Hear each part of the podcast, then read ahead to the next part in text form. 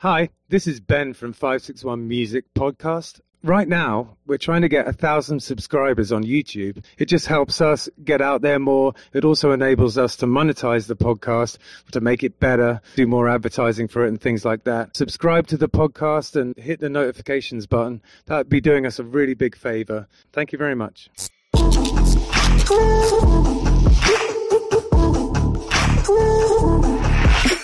Everybody sings, it's what we're doing. Come and check it out, it's what we're all about. 561 Music! Welcome, welcome to 561 Music. My name's Ben. I thought it was Benjamin.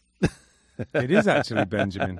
You, you could have Three s- fallen on your face there. It, it could have been Benedict. Three three syllable. Oh, Benedict. That's a badass name. You should change your name. It's more English too. It's surprising I'm not called Benedict. Uh, you should change your name. Okay. Well, I'm well. I'm just Hector. I, I just you know that's not cool.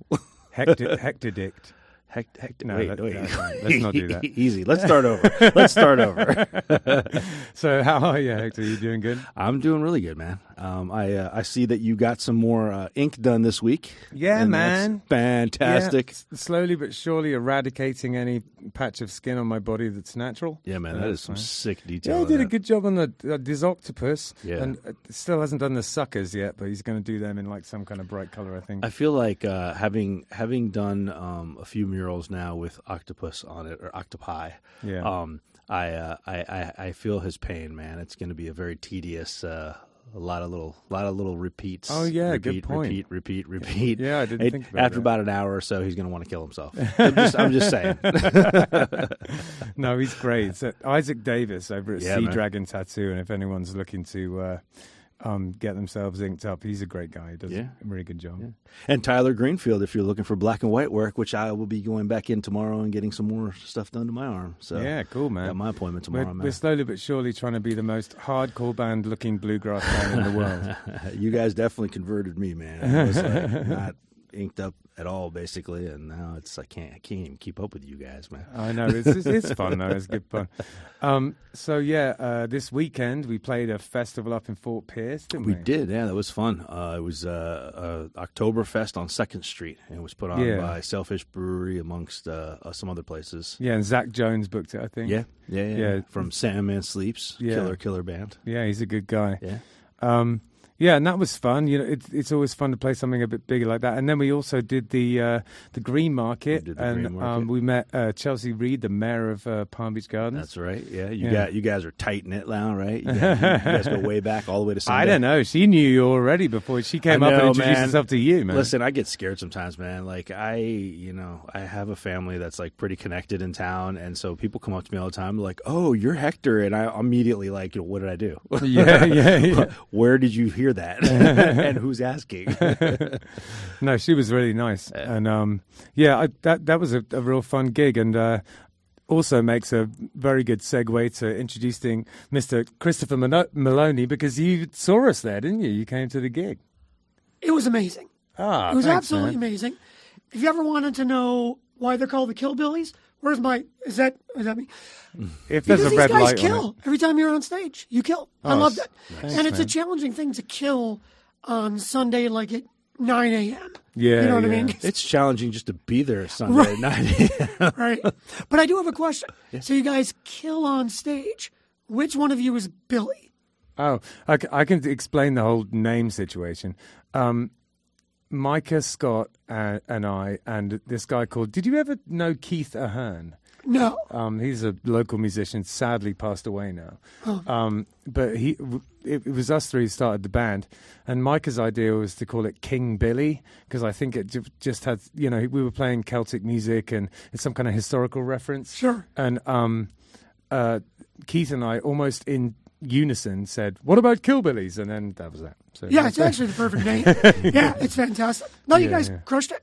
Oh, thanks. That was man. all wonderful. I appreciate it. So you are um, you had a, a really amazing career in music, done all sorts of interesting things, and I think uh, the best thing for us to do would be to start right at the beginning and kind of go through and just you know how was your upbringing did you w- were you encouraged to play music as a, as a child and did you have a, a musical sort of life there No.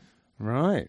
So how did it, so how did it all kick off? Were you- did your parents like music? They did, you know. I was a I was a kid in the seventies and a teen in the eighties. Yeah. So you you know, my parents always had music on, so you heard all those great tunes. Yeah. I mean, the seventies had great tunes, but also had a lot of crap tunes. Sure. But even the crap tunes, you know, were were were fun and cool chord progressions and interesting melodies. Yeah. And so I was sort of reared on that. Yeah. Um, no one in my family was musical. We were a Right. Ah, sports family, so Okay. we all played sports. I did four sports in high school. Yeah. Um, but then we had this little thing come to town in the 80s called MTV. Sure. I don't know if you've ever heard of it. Oh. I don't know, They, they yeah. used to play music. It, was, it actually was called music television. I know, right? I mean, Uh, what's Strangely, happened? I don't Yeah, know. yeah. But what was interesting for us is that for the first time ever, you can see the musicians Yeah. and you could see them playing. And so I liked music, so I figured I'd play the recorder. I played that, quit. Then I played the drums. Instead Yeah. of being on a nice kit, they gave me this rubber practice pad, and I'm like, this sucks, quit. And so my parents are like, okay, he's a sports Maloney, like, like all of us. And then 13 or, or so, um, I saw these people playing a four string guitar, and I thought, no pick, no chords. I can handle that. yeah, man. but I actually used to listen to tunes, and I always thought it was an upright. Right. So when I got to see these music videos and see him play essentially an, an electric guitar, yeah. I was like, what is going on here? Oh, that's awesome. but I saw it, and then I would go into the the record shops. How where- old were you when you first kind of got turned onto the bass? Would you say roughly? About, like eh, like thirteen or fourteen. Okay. Yeah, that's like the real sort of getting into music age. That's it. Kind of a sweet spot. Yeah. You know. Yeah. I don't know why, Yeah. but you're right. Yeah, that's when I started getting really obsessed with it too. Strange, right? Yeah. Yeah, yeah. And it was one of those things I saw an ad in the paper. Okay, they're selling a an electric bass and an amp for a hundred bucks, and so my parents took me to get it. Yeah. And the guy's like, "You want to try it out?" I'm like, "Sure." I didn't even know how to. I like hung it around my neck, and Yeah, my mom's yeah. like, "Do you like it?" I'm like, "Oh." It's pretty. But she said, "You know," she said, "Okay, you you failed at all your other musical instruments, so you have to buy your instrument." Right. I said, okay. I had a paper route, paper route. So I bought the instrument. And then they said, we won't even let you buy it Yeah. unless you take lessons. Okay. So there was already this accountability to That's a- like that's do good. something with it. Yeah. And then she said, you have to pay for your lessons. Right. And I said, oh, oh, wow. oh, Hold up. pump the brakes, lady. Yeah, yeah. And so Killing me, mom. right, you know, aren't you going to pay for it? But it was all accountability. So I went to my first lesson. They showed me the guy Gordon Moore in Syracuse, New York. Showed me how to move my fingers. Showed me a major scale, and my mom was expecting to, to be like, ah, you know, it sucks, it's boring. Uh. And I came out, I was so stoked. Like, This is so Yeah. great. And she goes, okay, we'll we'll pay for your lessons. You know, I got to tell you, I, something that I've noticed working as a music teacher is quite often, and Justin, um, who runs live music community, always says this as well. It's you got to find the right instrument for the right kid. It, it you know, they, they might just be having a terrible time on something, and, Yeah. and it's not because they don't like music. It's, just that they don't just they don't gravitate towards that instrument, you know. And then if you keep putting different things in their hand, sometimes they'll be it'll just work. I have a student right now, Sapphire, who's um, she's played lots of different instruments, but has just started playing the saxophone and is working. You know, like her whole attitude has changed. She loves it, and she's playing so much better. I think that isn't that from our charity. Yeah, so that's uh, my wife Christina, who's unfortunately Oh, off camera because she's the interesting. better looking of the Maloney's. And that's our charity piece, Love and Music. So Right. she, and you're absolutely right. She tried piano because her brother played piano. Yeah. She tried guitar. She struggled with that. That's so so I'm cool you sto- know her. That's- that's yeah, amazing. I'm stoked that you Yeah. you guys got her on sax. Yeah, and I, yeah, I'm teaching a sax now, and I just noticed um, this change. It, she was struggling with like note production on the flute and stuff like that, but for some reason, I don't know what reason, th- just the sax works for her. She gets it, and also all of that time we spent on the flute really helped her with the sax because it's course. basically the same fingering. Right. No, you're you're totally right. It's really about finding what instrument works for you. Yeah. And it could be different at different stages of development. And sometimes just coming to music depends on where you are in your life. Yeah. So I remember teaching a kid one of my first lessons when I moved to Los Angeles, and I taught privately to you know make ends meet. Was a student, and he was a total punk teenager. Uh, didn't care about his lessons. Could care less. Yeah. 10 years later, he enrolled in the Musicians Institute, the bass Right, wow. program. I'm like, what are you doing here? He goes, man, I just, I wasn't ready. Yeah. But now I'm, I'm in my 20s and I really want to do this. I want to make a career.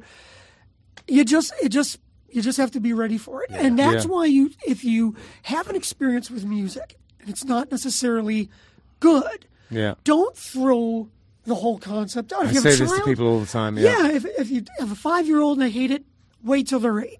Yeah. Or if you have a 13 year old, wait till they're 20. Or if you're 40 and things are happening and you Yeah. try to go to music and it doesn't work, you play the guitar, you're not into it, wait a little longer. Try piano, Yeah. try sax. Yeah. Because you will find something Yeah. that speaks to you. So there's still hope for me then.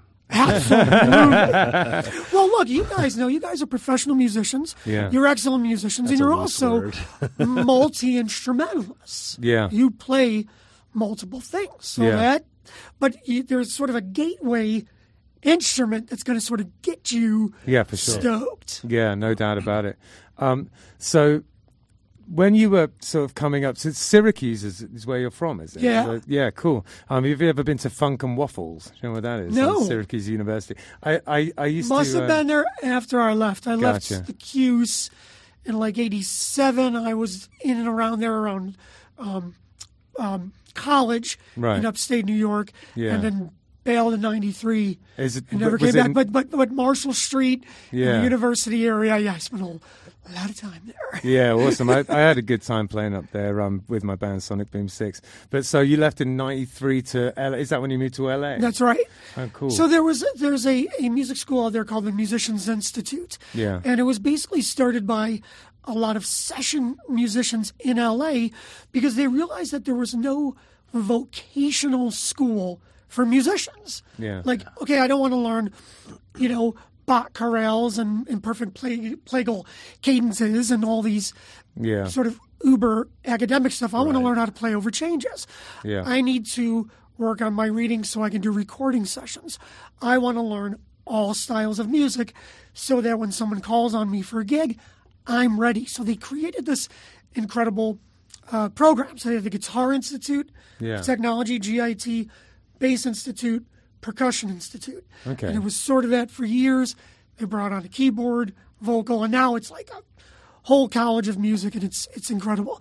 It sounds I, great. I had known about it since '87, but I went through my college, played in a band, moved to New York City. Was your college uh, music based? Is that what you studied? No, it it was actually a similar school that your buddy Micah Scott went to. I think Right. he went to Potsdam, maybe it was a Yeah. State University of New York. Yeah. and so it was basically just a, a liberal arts college. Okay. You know, Gotcha. But you know, it's funny. It's all about who you meet in your situation. So there was a a band director there who wrote his own music. It was like Z- Frank Zappa meets Mahavishnu. Right, And yeah. he- making these eighteen-year-old kids play this music. Yeah, wicked. And when I was 19, we had the opportunity to go to Montserrat to George Martin's Air Studios, Yeah. where literally the Rolling Stones were there like a week before. Wow. So every major album in the 80s Yeah. was recorded there. And here's these 19 year old kids playing music they have no business playing because it's way difficult. Yeah, sure. And so it was something like that. Here's this, you know, not necessarily known for music school. Yeah. But you got this one guy, Stan Gosick. And boy, I taught, I learned so many things Yeah, from working fantastic. with him. but then, yeah, so then I learned about the Bass Institute, played a little bit with a band in New York City, and then I thought to myself, because I'm so eager to have this career, Yeah. I feel like if I can get better, Yeah. then I could promote myself Yeah. rather than trying to promote this band where really I'm sort of the guy who really wants it the most. You have this energy about you. Have you always had this kind of um, presence and energy and drive? I'm, I'm good for 10 minutes, bro. no, I, I, um, I, I don't know. Maybe we should ask my wife. Yeah. She's already up to take because you do seem like someone who gets stuff done and who's focused you know like it comes across this sort of like energy and uh, you know i wonder if i wonder if that's something that that you've always had you know when you were kind of a young man was it is, is it something that's sort of g come on sort of later in life or do you think you've always been pretty driven always. Yeah. And it's great. It's kind of you to say that. So thank Yeah. you. I find that a, a very nice compliment. Yeah. But, you know, as a kid, I, I was four years old and I wanted to go to the mall and no one would take me to the mall. So I got on my bike with plastic wheels and took it basically on like the busiest street in Syracuse. and drove, like the cops picked me up and put my bike in the trunk and took me to the police station. Like, what is this kid doing here? I had, Yeah. you know, I had a paper route when I was like 10 because I wanted to buy i like my that you own say stuff. route and not route i appreciate that Yeah. like a creek instead of a creek. I don't know. yeah So yeah, there was I don't know what it was, uh, you know, overachiever, underachiever, the youngest person in the va- in the family. right So I had to sort of, you know, fight yeah, my that can way go up, one you of know. two ways. It you know. can't. Yeah, yeah, It yeah. can't.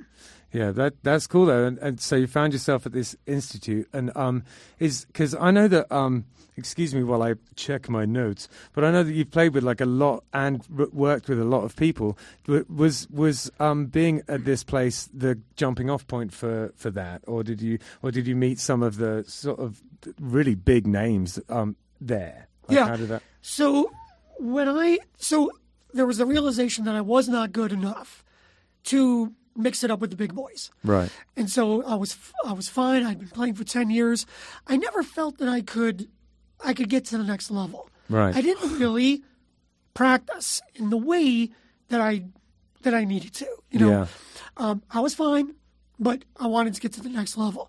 so Yeah, I don't we think all? I Yeah. right. Yeah, all the so, time. So I figured this school will do it for me. I go to the school. I'm going to be great. Yeah. The problem was, and and the school is amazing. Yeah. But the problem is, is that now I had too many things to work on. Right. Now it was like almost like, oh my gosh, what do Overwhelmed a I bit. do? Yeah. So what I did very early on is I interviewed all the teachers, all all the all the high performing students, Right. and a lot of the professionals who would come in and do clinics. You know, I would be the obnoxious one. Like, someone would say, "How do you play this lick?" and "How do you play this riff?" and I'd go, "So when you practice, what do you do first? And how do you use your metronome?" Because I really needed to get the most out of this Yeah. and so I learned all these. I learned all these different um, practicing techniques. Yeah. Great. So by the end of the year, basically, I was a transformed musician. Excellent. I can't listen to anything I recorded before I went there, and I can listen to anything I recorded Oh, since. yeah. And so it that was really the transformation, and because the school is there, and because m- all of the teachers are working professionals, that gives you this sort of conduit into that world Yeah. one of the the first um, subbing gigs I was going to do was with the members from the Mothers of Invention, which was Yeah. Frank Zappa's group. Yeah. Wow. And my uh, teacher, a great upright player named Putter Smith, who's actually a Bond villain, Right. That's uh, right. is, you know, amazing. recommended me for this gig. wow. So it's those kind of like, you know, connections that you can make being in that scene. So did you study a lot of like jazz theory and and and um and, and real kind of dense theory? Have you got all that under your belt? Like I'll tell you one thing. Um, theory is the best thing for people to learn. for sure. I am a huge proponent, m- even more than reading. Yeah. Depending, where are we? Depending on the instrument you play. Yeah. Yeah. You play a horn, a woodwind, anything.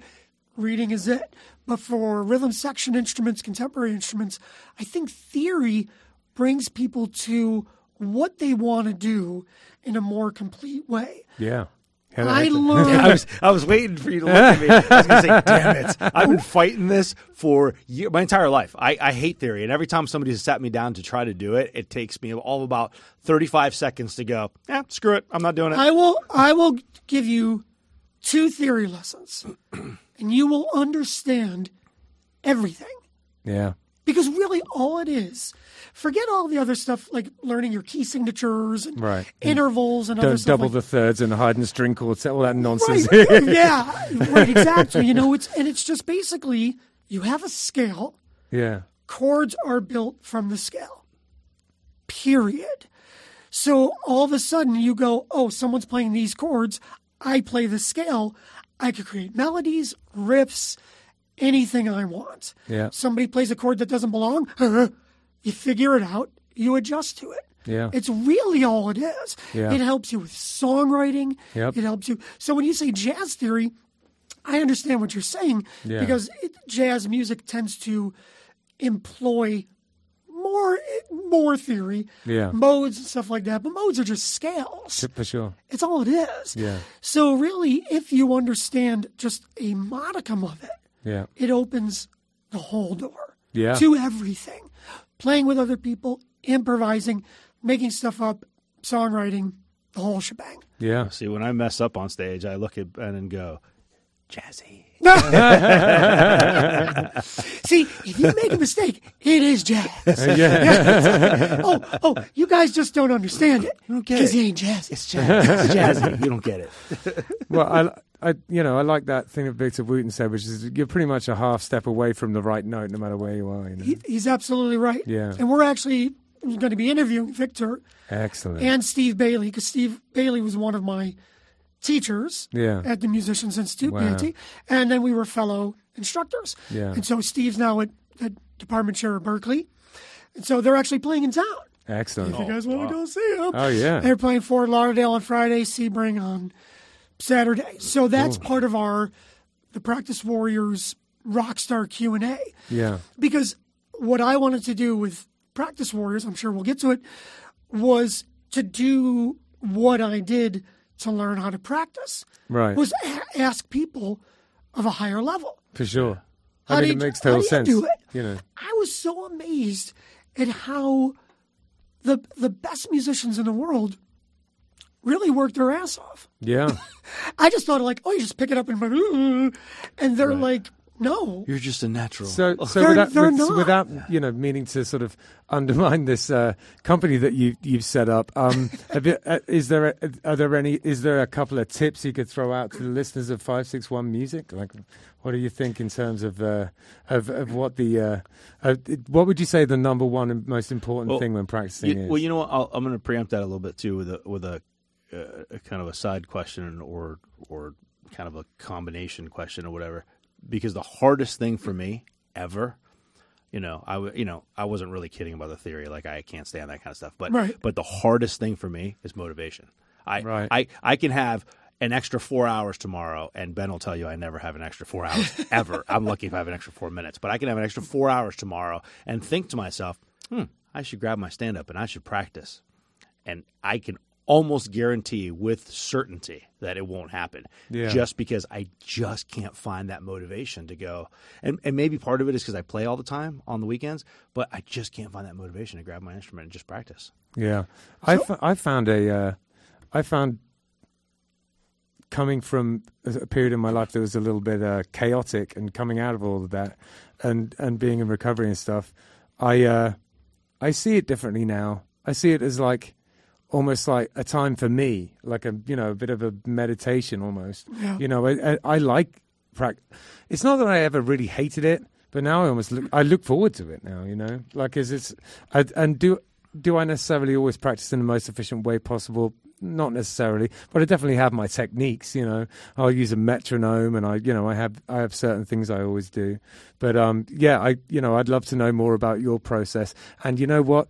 Um, I can learn all about that through the website. So don't worry, you don't have to give away any No, secrets. no, no, and- no. I'll give away, I'll give away the whole the whole shebang because the cool thing with the Practice Warriors experience and the website is that there's so much culminating on the site Yeah. that I could tell you basically everying, and yet there's still so many more things I Q want and to do. But A's and the sessions and everything. there, yeah, well, yeah, and just and uh, Masterclass. just you know, customizing. See, you two guys just talked about two totally separate things. Yeah. And so, what it really is is about customization and what do you need. But Hector, your challenge is just the language you used. So the first thing you said to me was, you you lack the motivation. You will you will never be motivated to write Yeah. this ever. We Yeah. are we, carbon based creatures are good at we we we do a handful of things. We poop, we eat, we make little babies, and then maybe there's like 30 minutes of playtime. Yeah. That's all we're motivated to do, right? Yeah. So to do anything else requires effort, Yeah. concerted effort, sometimes very challenging effort. So motivation, inspiration, it's all temporary. Yeah. What you have to do is you have to find something that drives you. Yeah.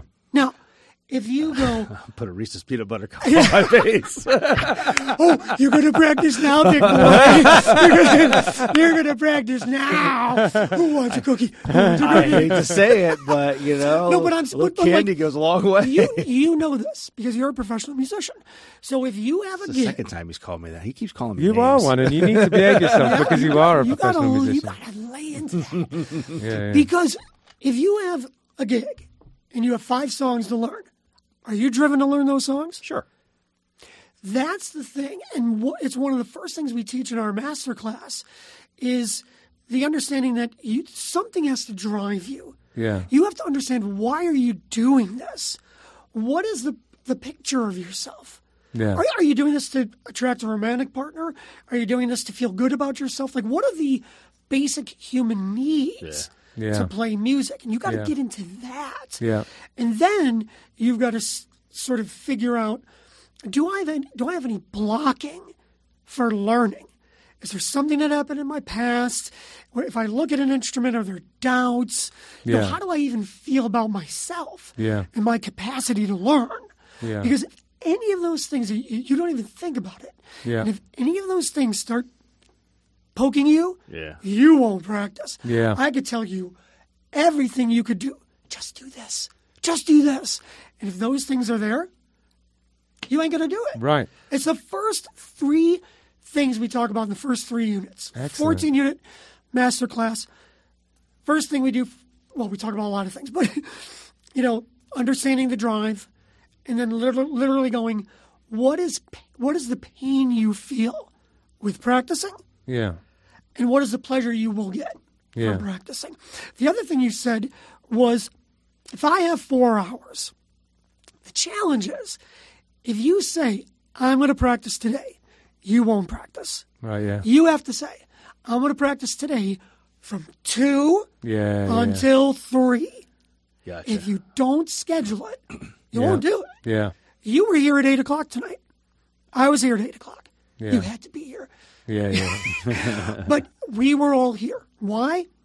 Scheduled. Yeah. I used to tell this to my students all the time at the Musicians Institute because these were students who were trying to make a career. And my students have gone up. One of my students is playing uh, with Smashing Pumpkins and Jane's Addiction. He's playing in the Yeah. group called Poppy, you know, and he's played with Perfect Circle and Yeah. 30 Seconds to Mars.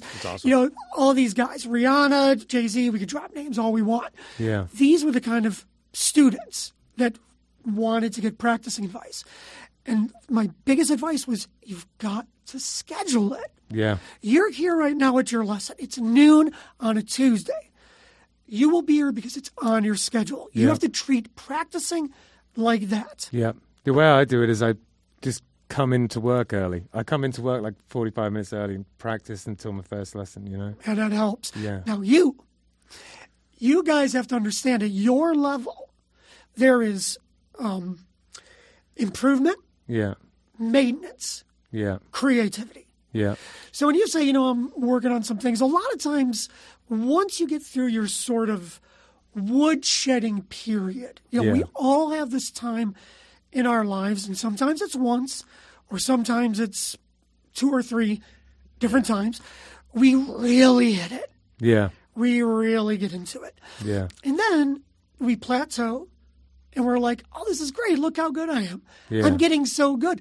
But the getting good was during the, the work, the Yeah. hard work. Yeah. When you're plateauing, you're like, I'm so good. Yeah. I'm, I'm getting so much better, but you're not. Yeah. You're just you're just running on fumes Right. from the work. Yeah. But that's okay because Yeah. let's enjoy it. Yeah. Let's fulfill, let's maintain. Yeah. Now you guys are making a record. So Yeah. it's so cool. So there, practicing could be working up the songs, preparing them, working up solos.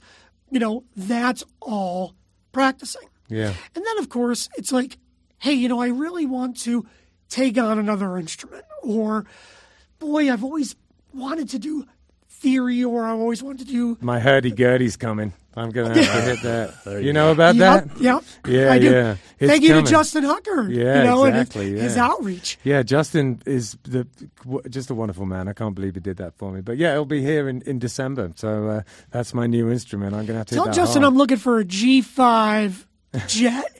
Have him put that out. Seriously, man. Just, no. You'd be amazed if you just asked for things. I, I, I was I wanted to I wanted to get a uh, wine fridge for my cheese I that I'm saw making. that. Someone So gave me one. Yeah, ridiculous. I I wanted saw to do that too. Yeah, yeah, it's crazy. You know what? If you want, where my, if you want anything in your life, talk to Ben. he will put that thing out there in the universe. Good and- energy. yeah. Ben has good energy, man. Apparently, I manifest things lately. I don't want to curse it though. You know. Right, you just blew it. Uh, I know. exactly. So you were you were saying like um you know the, the different types of practicing like you know creativity versus you know maintenance versus um but and sometimes it's not sometimes it's not practicing okay like we were talking earlier about you know feeling uh, feeling inadequate or something you know and so uh, you know I, I I tell Ben all the time I have imposter syndrome so bad all the time whether Yeah. it's for my music whether it's for my art like I feel like an imposter all the time Right, Like, and it I'm was just coming not- across before you. You know, you were like, "Oh, it keeps calling me." It's like you're embarrassed to be it. I, well, and it's and, it- and it's in part because you know, like you, you know, you keep saying, okay, you know, you guys are professional musicians, you're you're at this level or whatever. I, I don't ever feel like I'm at that level, and it's and it's you know, yes, I go out and yes, I play and yes, I make music or whatever, but you know, again, I know zero about theory, you know, I know zero about anything. I literally just pick it up and Ben says do this, and I just do it, you know, Right, or, I, right. or I pick it, you know, I pick it up and I do something. You I'm know like, more that than you- sounds cool. You know, more than you think you know. you Maybe- innately know a lot of things. No, maybe, but but like things like when I say motivation, like as a as a for example, so these guys are on stage and you know uh, James is cranking on the banjo, he's got the the kick the kick going, you know Ben's playing the sax, he's playing the guitar, he's playing the snare, he's he's playing the hurdy gurdy soon, you know, like he's got he's got everything going on. So then I'm up there thumping the bass, and I'm literally like you know one five one five one five, feeling like okay, you know, like uh, Well, you know, it's one five. That's theory right there. buddy. That, that's actually. bite your tongue. Um, so, but but well, gotcha. and it's not one three. Um, um, but um, you know, it trying to. I've been trying to up my game. Okay, so like I started slapping, and then it was like something that just all of a sudden it just clicked one day and it just started happening. I heard you do it. It You was know, cool. Yeah, it just it like all of a sudden just started happening. Like I couldn't do it, couldn't do it, and then it just happened.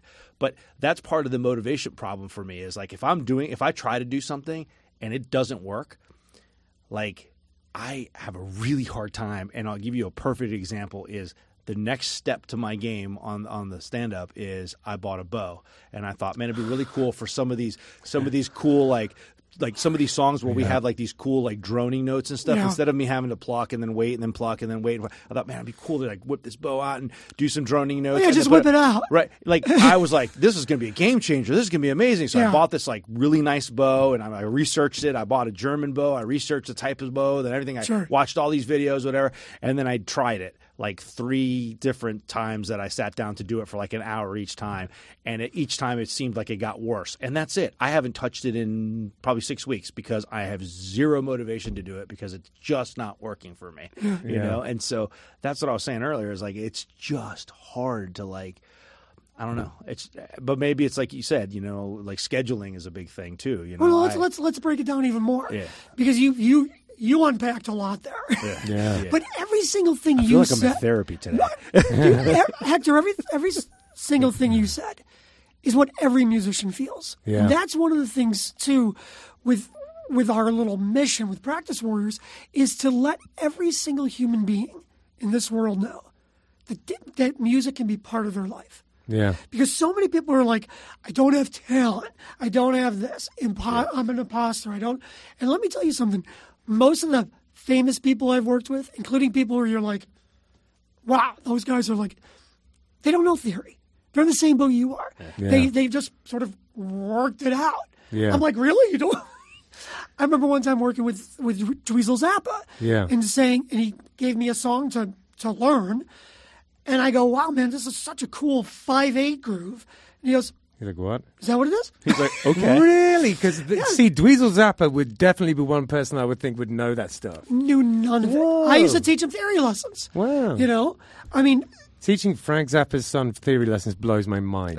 right? Uh, yeah, yeah. well, his first lesson was on guitar was when Eddie Van Halen called. We'll, we'll just digress into a little story, but when Eddie Van Halen called his house, Yeah. because he heard that Dweezil was a fan of his. And so Eddie goes, Yeah, I want to talk to Dweezil. And then he talked to Dweezil and he said, I want to come over and meet Frank and meet you and hang out. And his mom is like, Are you sure this is Eddie Van Allen? And Dweezil's like, Yeah, yeah. He had no clue. And so there's Dweezil, Frank Zappa, Steve Vai, Eddie Van Halen. Oh my god. That's the first guitar lesson. Yeah, yeah. But he, but again, because he had music all around him, guitar, musicians, he accumulated this knowledge. He- Yeah. but he didn't. But like underst- osmosis almost. Yeah. Yeah, yeah. Well, also hard work, Yeah. and that's another thing that people don't get. You, I have to unpack you for a moment. Now we got to go back to this. So the imposter syndrome. First of all, you might want to seriously just consider where that comes from how it applies to your music, but it's also a great driving mechanism to keep you a little bit unsatisfied. Yeah. Because no musician is ever truly Right, right. satisfied. For sure. You strive and you never arrive. As soon as you get to the mountaintop, you're like, yeah, I can do this. Ooh, hurdy gurdy. Or, you know, I want to slap. you know what I mean? Yeah. Well, part part of the issue though is is, and I'm I, I'm going to assume that a lot of musicians go through this is, you know, I've always tried to surround myself, whether it's a band situation or a jam situation, I've always tried to surround myself with better musicians. Beautiful. And it's always elevated me and made me. And it's not that I worked harder per se, because clearly I don't practice. Um, but but it, but it do. You've has been but it practicing. has has but it has made me a better musician each time you know each each situation i've been in it's made me a better musician um but the, the other side of the coin is i'm surrounded by better musicians so you always feel inferior you know so Yeah. Well, I think the thing is, too, if they're allowing you to play with them, it can't be all It that says something. bad, Right? i pay ben a lot of money though well, now that is If true. only I pay you. a He's lot. put No, it no, no. all into his wardrobe, as you can see. yeah definitely But- his tattoos but I think that you know, you, you you said that, and you also said something great, which everyone goes through. Um, I tried it three times, and I wasn't great. Yeah. It's like now you you have to also think back on your past successes. So for me, having played a little upright, and Boeing is the worst. Yeah. That's what I'm So hearing from it's- everybody. It's the worst. Yeah. But it should be the first thing one learns. Yeah. And my friend Putter Smith um, said, Yeah, all we're going to do is Boeing. I'm like, Right. I want to thump Boeing.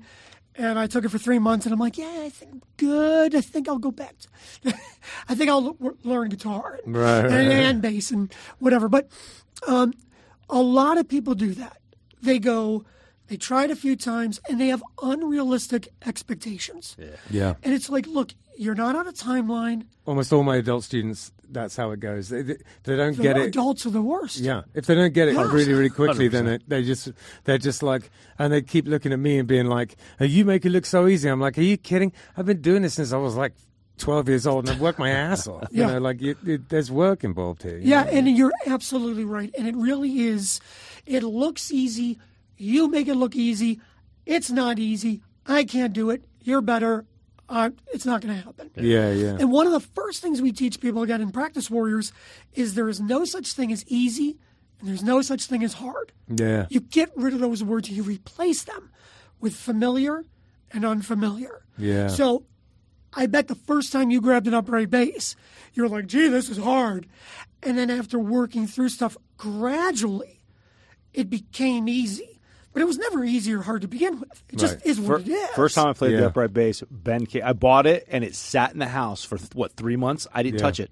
I didn't touch it. I kept looking at it like it was like like oh I can't. no. Did you play some, what did you play before? electric bass? Okay. Well, in in Kill Billies, I played an acoustic bass plugged in, but Yeah. Oh, okay. Uh, Um, And we slowly edged him closer and closer towards his base, and eventually, like, I, I think we were just like, just bring it out. The worst thing that can happen is you suck, and that, that no one's going to die, you know.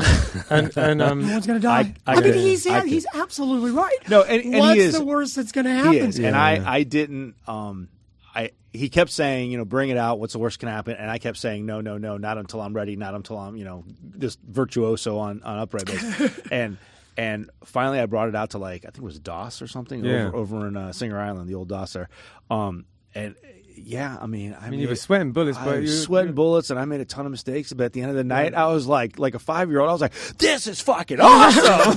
exactly. I mean, Oh, I did, I did the same thing when I picked up five string bass. I took it on tour with me. It's the only bass I had. When I wanted to really get my fretless playing together, I took it on tour. Yeah. I'm like, j- just like you, just just go. Yeah. You know, and that's a that's a really cool thing. Again, it was the because you were good at something, you expected that to translate immediately. Sure, sure. So it's something that's yeah, it's called the bass, and it's got four strings. it's totally different. Animal. That's it. Totally Yeah. different animal. Totally different animal. And that's where your adult students have trouble because, especially with adult men, and maybe they're captains of industry Yeah. or they're whatever, and they're they got their thing, and then they come and they get humbled. oh yeah, One of my former students was the tennis great Venus Williams. Yeah. So Venus Williams in there sitting with me. She's six foot, you know, gorgeous, fit, you know, a a physical specimen. Yeah. And she's sitting down there trying to do these little piano finger exercises, and she's like, these are like working on my grips. Yeah, yeah, You know, yeah. and I'm like, you're freaking Venus Williams. You're like the best tennis player in the world. And yet she was humble enough to go, yeah, whatever. This is unfamiliar. yeah, I will work to make it familiar. And Yeah. if you build on past successes, then you can go, well, I, I learned this yeah, well, I can learn this. I truly feel that if someone can learn the mechanisms for learning an instrument, in their lives there becomes nothing they can't accomplish. yeah. Right on. I there's nothing. I, maybe it's ego. Maybe it's that energy you were talking about. There's nothing I don't think I can do, Yeah. and anything I can To do. be honest with you, I kind of believe you. well, for example, like I can't draw. Christopher 2024. I would vote for Pedro. And like, I would love to draw. I'm not Yeah. a comic book fan. My whole life, I used to draw these. Co- I am the worst. But I'm not going to be stupid and go.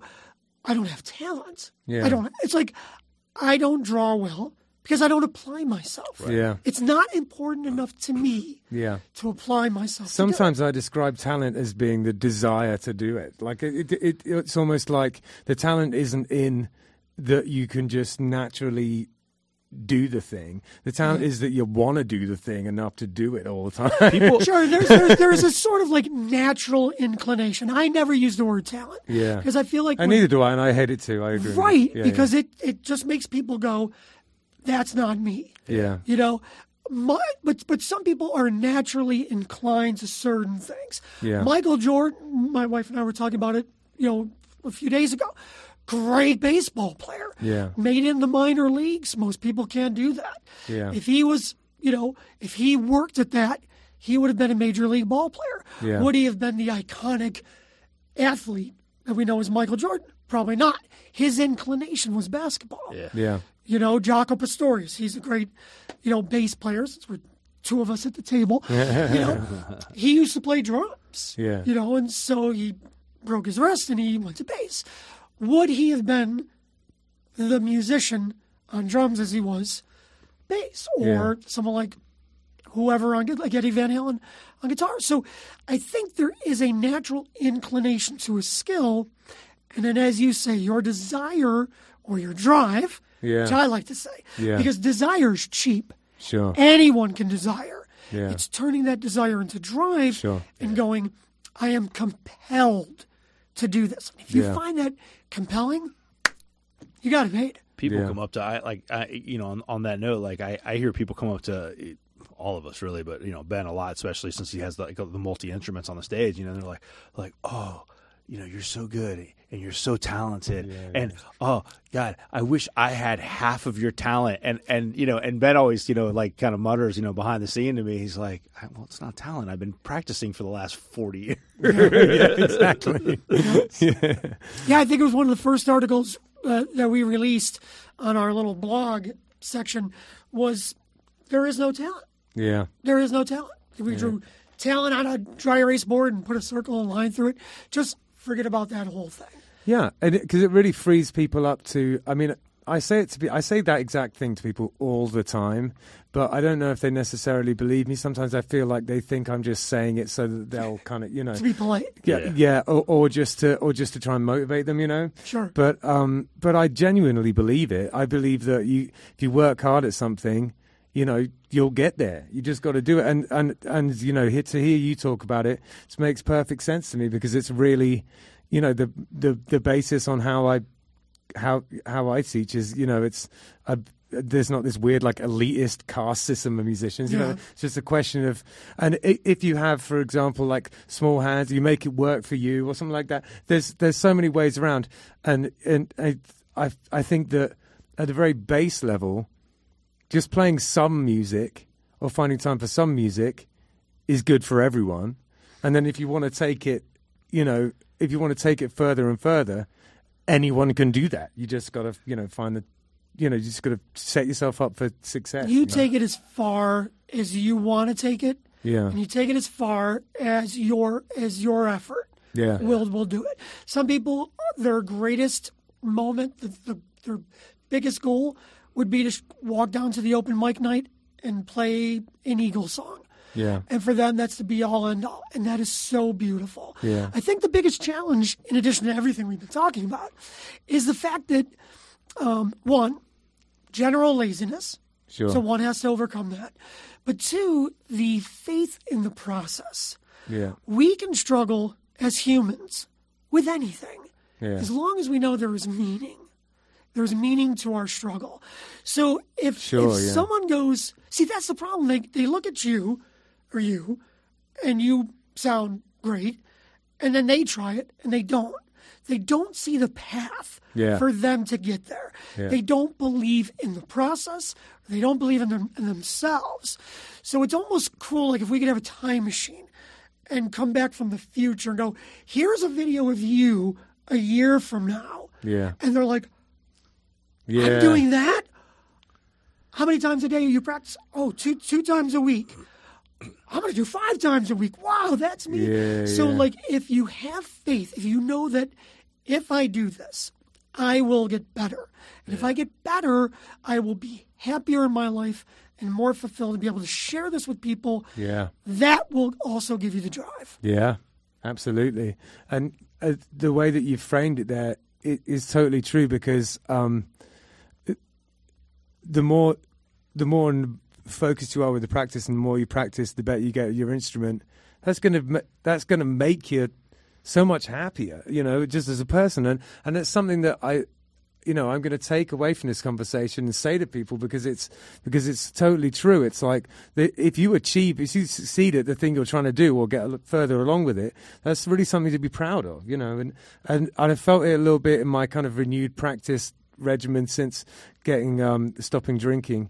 Um, you know, there were some goals I wanted to hit, like I wanted to get my sweepings, like you know, sorted out, stuff like that. And I've got a lot, you know, not going to say I'm like Van Halen at this point, but but I, yeah, I've got a lot better than I was, and I feel great about it. You know, it, it, it definitely makes you feel good, and because in my situation, I play so much music. And enhanced vocabulary like directly affects my quality of life. Absolutely. You know, it's Absolutely. like just playing the same old licks over and over again, drive you insane after a while. Right, and that's another thing too. You get at, at every level, there comes this sort of ah, what's the next thing? Yeah. I want to go there. Yeah. and so um, that's cool that you're going through this, and even with you, Hector, and and good on you, man, for being an electric bass player and make Yeah. that shift to upright because it is not the same instrument and most people. But I think the thing you have to give yourself a little more credit because I think the real. thing was, like we talked about, you fall back on past success. And you go, well, I sucked at bass and now I'm pretty good. And so let me try this. Yeah. And again, when you're working with people who are learning their instrument, that's the kind of thing you always want to tell them. Yeah. You you okay, the, the F chord on the guitar, your Yeah. bar chord. Yeah. Nobody like we're nobody likes nobody nobody likes the F chord. so if you're struggling with it, Didn't I just say? Didn't I just say the other day? I, I played something on your guitar or something, and I go, I hate bar chords. nobody nobody likes it. And B flat, if you do it properly, like the A shape. That's Yeah, what it's, it's yeah, really- it's terrible. Like, Nobody likes it. But that's the cool thing. If you know, oh, this is ch- gee, I thought it was just me who sucked. Oh no, no, it's it's actually kind of challenging. Oh really? But if you look at someone and say, well, remember when you thought a G chord was hard? Yeah. Hard. That's fair. Yeah, yeah. No, no, G chord's easy. is Whoa, now, whoa, yeah. whoa. That's fair. You said, but six months ago you couldn't play it. Yeah. You said this was hard. Now it's easy. Bull. It was never easy. It was never hard. So whatever you're dealing with now is the new one familiar. Yeah. And you know you can make it familiar because you made that familiar. Yeah. You know. Yeah, definitely. I really like this. I- this, this kind of attitude. This- It's yeah, I really really great like it. Uh, attitude. And and and, and I, ha- Can I you move into my house? Yes. and, like, Right. Motivate me every morning. Seriously. Absolutely. like a personal trainer, I right? will, I, will, I, I will eat you out of house and home. but but I have I have I have a great way of which I'm, I'm sure it's been said before, but um, I, I just you know was thinking about everything you were saying, and I, I just a great thing to tell your students is talent is not a natural state, is it is a uh, a practiced skill. yeah. So, right? I mean, that's basically what we're saying. I just think that any Just even the word is- anything. No, I, and it's great. Get rid of the word, break the word down, give it new meaning. Yeah. I think anything that just br- that breaks barriers Yeah. with people that are set up either through society or through their own self doubt, um, imposter syndrome, these types of things. Yeah. It's not for me. If we could pull those away and Yeah. allow everyone in the world to go, okay, I can do this. And to give yourself permission to suck, to go, you are going to suck. You're going to sound bad. Your fingers are going to hurt. Your lips are, you know, you're going to try to play this and you're going to suck. Enjoy it, embrace it. You'll suck less and less and less. And then all of a sudden, all of a sudden, and I think one of you said that earlier. All of a sudden, no, it wasn't all of a sudden. Yeah. It was, uh, uh, uh, Yeah. Yeah, I said that about the slapping. I said all of a sudden it just clicked. all of a sudden. And see, I admire you. I would love to slap on the upright. So right now, I'm looking at you like, but it was has has been. And Tell yeah, me more. and yes, I did. I did practice, you know, in my own way. Sure. You know, I did practice, and by practice I mean like I would just suck at slapping during gigs until suddenly it wasn't sucking. But that's been. it really was like a light switch. Like one gig, I was just like. you know, like Yeah. nothing, and the next I was like. But see, the thing is, it was it's- like it's- what happened? It's, I'm, I'm trying to find a good analogy, but I probably won't. But it's basically your body and the uh, muscle memory Yeah. starts to kind of get it. Yeah. You know, so it's it's it's sure it's all of a sudden, but those kind of sort of quantum leaps only happen after the struggle. Sure. And so you got to be the, the one who's stupid, too stupid to quit Yeah. and Yeah. just go, I'm giving up. And then all of a Yeah. sudden you get that thing. Yeah, You're There- absolutely There, right. was a meme that, that said that, and he's you know, but um, someone was like, you you know, what is what does it take to like how what, how can you become a professional artist or professional musician? It's just yeah, just be too stupid to quit. You know, that's it. Just I keep love going. that. Yeah, yeah, Yeah, exactly. absolutely. I'm about that. You know that p- it's because if you keep no matter how much money you're making you you you know you, you can you can follow your dreams just by carrying on following your, dr- your dreams you just got to keep doing that's it you know Whatever Because- your dream is, you Yeah. know, if it, it's, it's the challenge with the arts, especially in the Uni- United States, is that it has to go somewhere. No, I oh, know. you're so talented. You should do something. this drives me nuts and all of the talent shows on tv it makes me want to oh god talk about that all the It's just one of those things like, look, if I paint a picture. I don't have to do anything with it except admire what I did.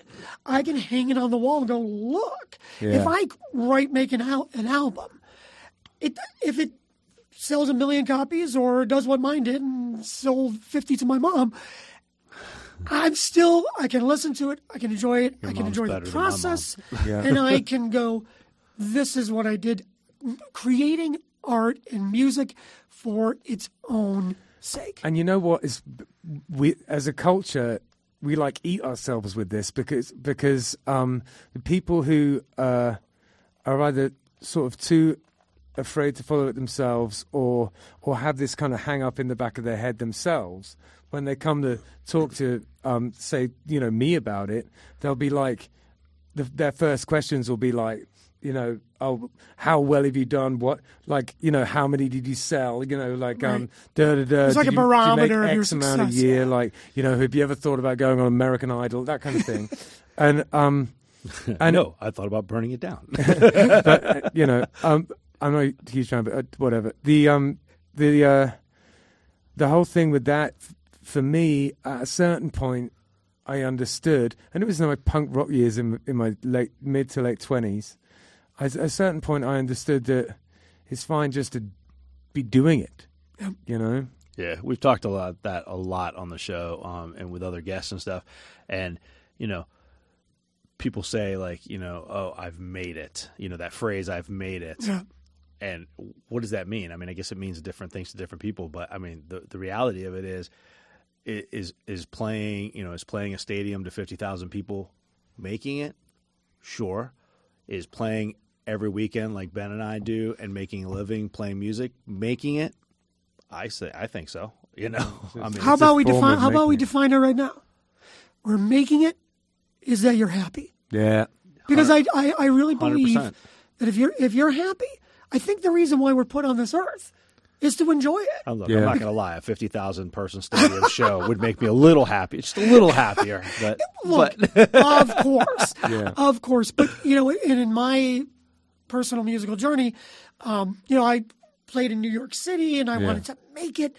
But by the time I was 24, I said, "Yeah, if I played, this is my little catchphrase. If I played the cheesiest jazz song in the smokiest, dirtiest, dankiest jazz club for five nights a week, and can make a living doing that, yeah.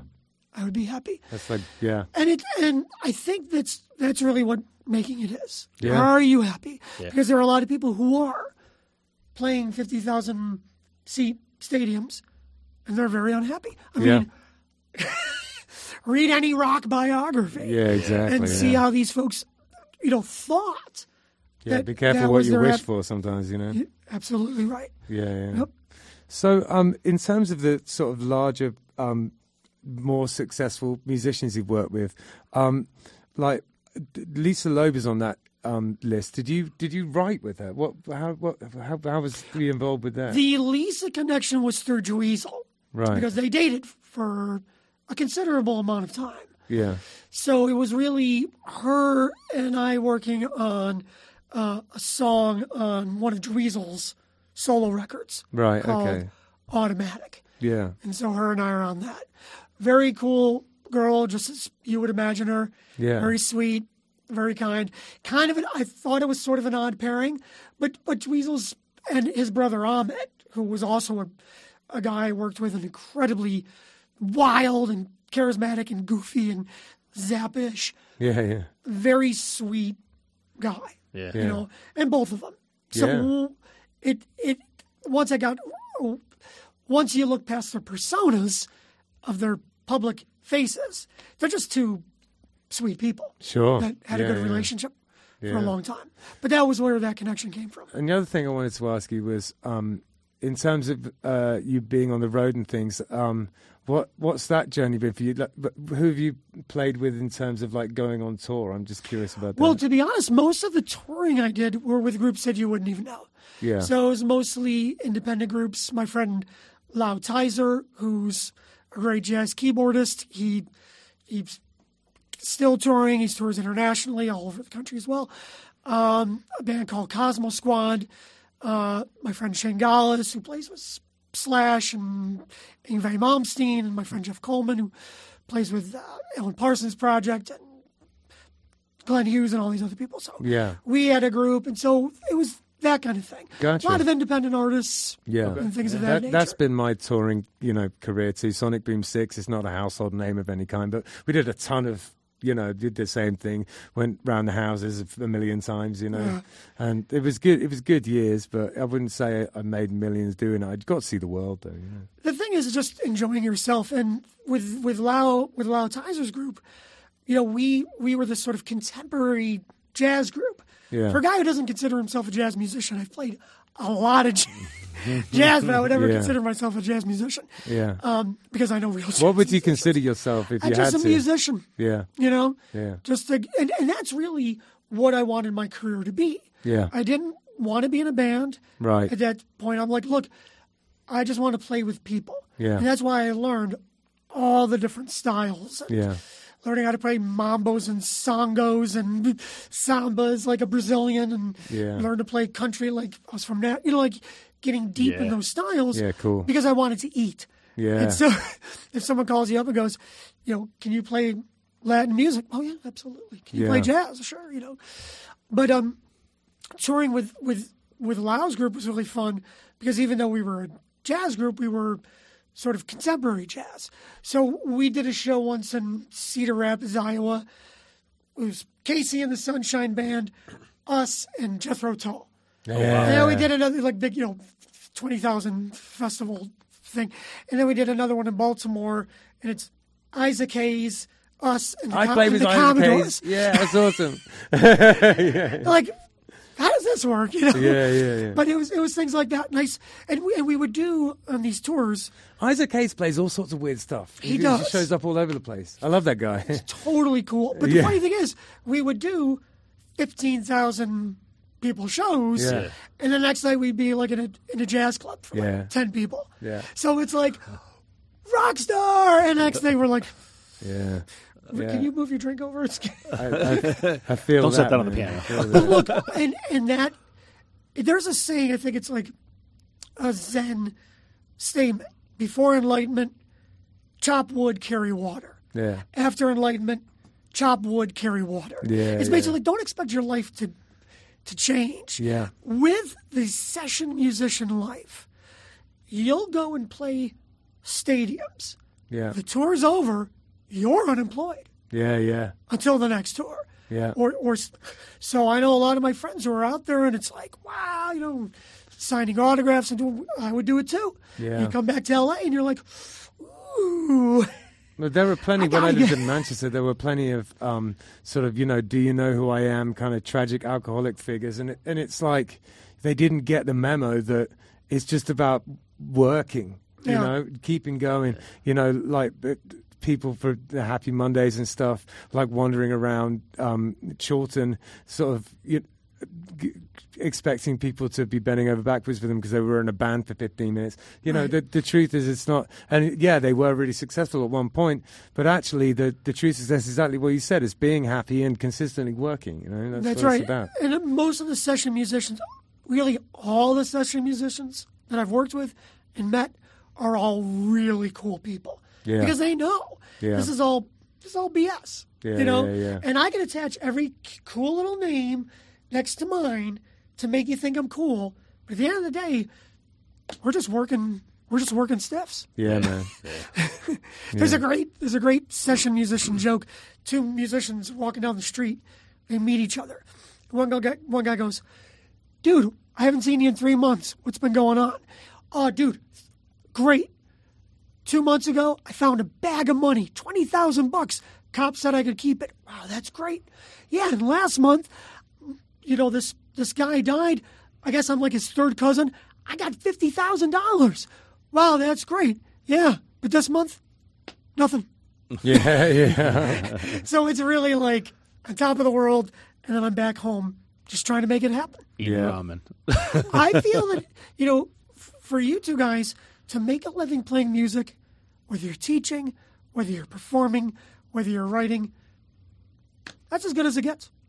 Yeah, I do. I'm, a- actually, I was talking to um, uh, Sally um, Fox, who One of my one Yeah. of my former students. um, because I'm going to be doing some recording with her on Thursday, and she was Isn't she talking great? all about she was talking all about the recordings you did and how much she loved you and how much she loved doing that with you, and um, yeah, we actually had a big conversation ab- about you yesterday, and I was like, oh, w- he's coming on Five Six One Music tomorrow, literally, it was cool. That's for sure. she's wonderful and she's a great story. She probably Sally, if you're watching this, turn it off. She came in to do uh, mandolin lessons. Yeah, I have no idea how to play mandolin. Isn't it tuned in fifths? uh, yeah, it's like the violin. Yeah. Okay. yeah. Yeah. Uh, Okay. So, but We're I knew fifths. I knew theory. I knew theory. And so the theory's oh, it's it's it's it. The strings are tuned like this. Yeah. Okay, this is how you build a scale. Okay, so let me diagram this out. So th- we're going to circle back to theory. You know, just me understanding that allowed me to teach her Yeah. for qu- quite a long time yeah, because she was already a really good uh, mandolin player. Yeah. So to, to teach her, you know, how to apply the scales. Yeah. So again, that theory stuff is really, really helpful. that's absolutely true. Uh, see, I, I, I, and Ben knows this. I, I started. Um, I didn't start on bass. I actually started in first grade. I was like six years old or something, and I started on saxophone. I started on an alto Oh, saxophone. nice. And I, um, somewhere along the way, probably about sixth grade or so, I switched to a baritone saxophone, um, which was ridiculous because it would sit on the floor and I'd have to play it like this. 'cause I was like a tiny little guy. Was Um, that your choice, or did the band director go? Band director said we Yeah. need a baritone sax. Same and I thing was just happens with big Can we Band as a just director. can we just have a moment? Yes. No, I want to hear your kid. story. Yeah, yeah. But and I love our band directors, underpaid, overworked. Absolutely, we love them. Yeah. But that is a dangerous route when you take a kid and force an instrument on them. Yeah, Because yeah. that could my totally, wife was forced to play tuba, and, and and like now she just thinks she's awful at music and hates music because she had to lug this stupid tuba Yeah. around, you know. You, you feel for what they have to deal with with their bands. They got to fill positions. Well, but it's a dangerous move. I'm but the, sorry. no, no, no. But the, the Going wor- back to your the- story. well, the, the point of the story is actually relative relative to that. Okay, good. It- which is which is you know he had me switch over to baritone sax, and I I, I literally had no desire to play baritone sax, and so somewhere along the way I ended up going back to alto. Um, I you know I only played until like my senior year of high school, maybe a year after that. And then my alto sax literally sat there for years, probably 20 years. It sat there without me touching it until finally I just sold it or gave it to some student or something. Um, and I haven't touched it since. But going back to the, like, the theory, though, um, in my head, I was always like, how do I not know theory? I played in a school band for like 12. They never taught me anything No. when it came to theory. They literally showed me like a sta- I know that an alto sax is an E flat instrument, and they showed me, uh, you know, a music staff, and they were like, the spaces are you know F A C E, and the lines are E A G. You know, like that. That was it. Is that what they are? That was it. that was damn. I got it wrong. Uh, that was it. Like that was it. And then Yeah. they showed you the fingering for whatever Right. the positions and stuff, and that was it. And then you learn how to read the music. But like I knew how to read alto sax music, and that was it. I had no actual practical theory taught to me. Yeah, but that, but but you have to understand your that was what you needed to do Yeah. because they wanted you to play in the group, which Yeah. of course is great. Yeah. So you know, that's it is really two completely different schools of thought. Yeah. Teaching people to read, which is amazing. I've learned to read. Yeah. You know, in fact, the funny thing is, my first guitar teacher, again, Gordon Moore from Syracuse, um, was a classical gu- guitarist. That was his thing. This Yeah. guy could read fly shit on the wall at 20 paces. Yeah, That's yeah. how good he was. Yeah, yeah. And he, ref- and, and then my middle school teacher said, Oh, you play bass? I need you in my band. You take lessons, have your teacher teach you to read. My classically, gut- my classically trained guitar teacher refused to teach me reading. Oh wow. He said, You're not going to use it. He didn't know I would be a professional musician. He goes, You're not going to need it. This theory stuff is more important Yeah. for, for overall. So, my band teacher did teach me the reading, but it is two separate things. Yeah. Yeah. The, the, you know, we need you to play in our band. You've got to play this music, learn to read. The theory is what allows you, again, as we talked about earlier, to be more creative. Yeah. If you knew theory, if you understood chord scale relationship, you could have grabbed your alto sax, gone down to a local bar. What key is this? at? E flat. I know an E flat scale. Yeah. And you could have just noodled and you would have had a completely different experience Yeah. with your instrument. Tell if you me- can learn tell both, me if you agree with this. Learning No. theory, learning theory is a series of small epiphanies where you just go, "Oh, it's just that." yeah, It's because it's n- it it it's like half the time y- you you feel like you already knew it, but it wasn't contextualized in your head in the right way. Oh. So yeah, it's just a series It's of time. never just that. it, it really is though. I mean, it, it is so simple.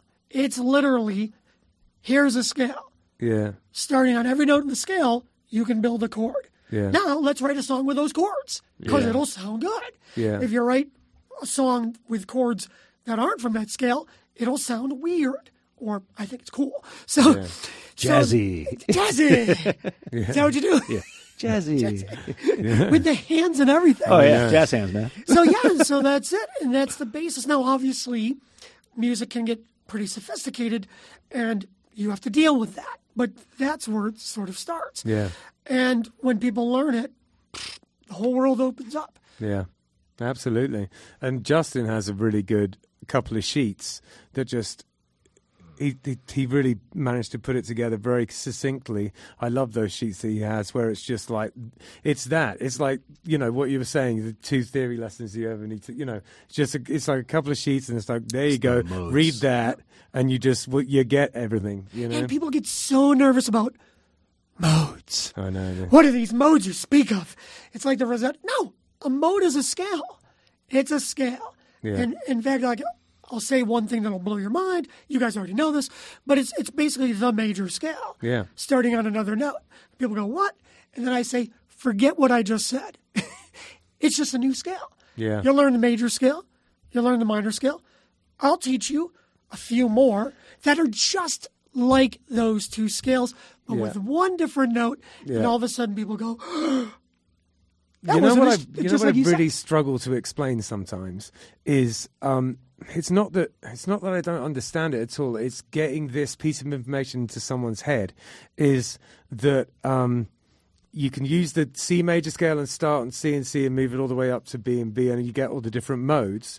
But you can also play the modes in separate keys, and and even though I understand that and I know how to implement that, I find it really hard to explain to someone else. So I, w- so I wouldn't.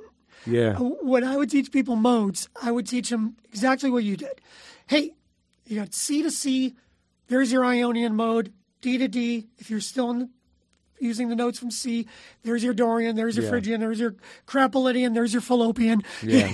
You I got all don't, these I modes. don't find it hard to explain to someone who, who has like a, a firm grasp of, of music theory, but to someone who's relatively new to it, they right. Just, so yeah. I, I, even if they kind of do, Yeah. I would, I don't teach it like that. Yeah. I say, look, you, you, do you- do you know your major scale? Yeah. Okay, let's learn that.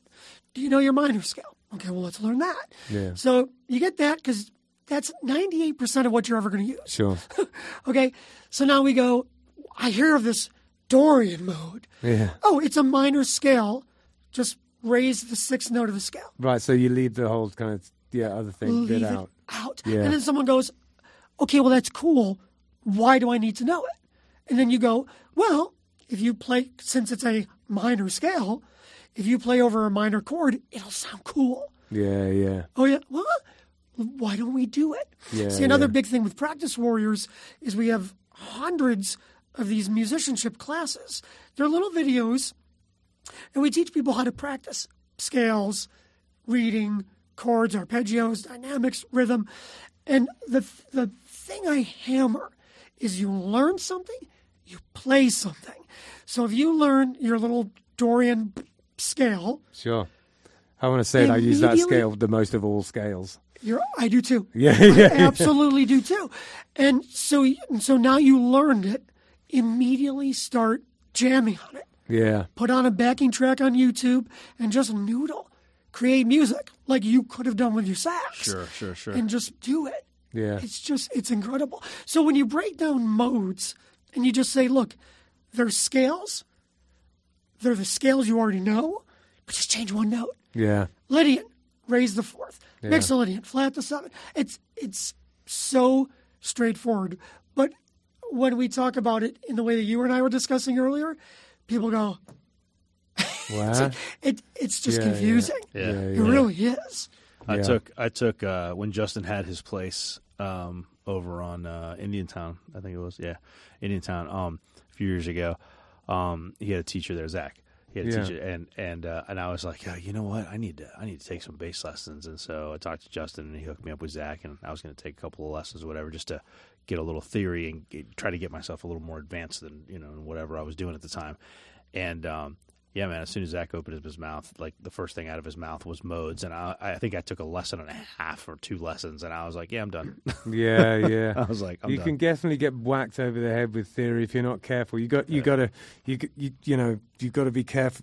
I definitely occasionally check myself in lessons where I'm like, am I just ranting too much information? You know, like back it up, back it up, like pick a thing, as you know, a relatively small thing, and get that ingrained. You know, rather than just barraging people with information. Yeah, you I know? think it's really important to meet meet the student where they are yeah, and relate everything to what they're comfortable with. yeah, So if it's a brand new student, well, we're going to start at the beginning. yeah. If someone knows a major scale, you go, well, do you know there's a major pentatonic scale? Yeah. Oh, what's that? Okay, well, just do this. Okay, now let's spend a few weeks just getting familiar and immediately creating music with it. Oh, do you know if you raise the fourth note of your major scale, that gives you Lydian? Yeah. Who gives a crap? Well, you're, you're the- you'll the now, Simpsons you'll do. now you're, you'll now sound mysterious when you play. Yeah. what? And so I think that it's important. My, my I'm very grateful and fortunate because I always had really good teachers Yeah. who had a very good method.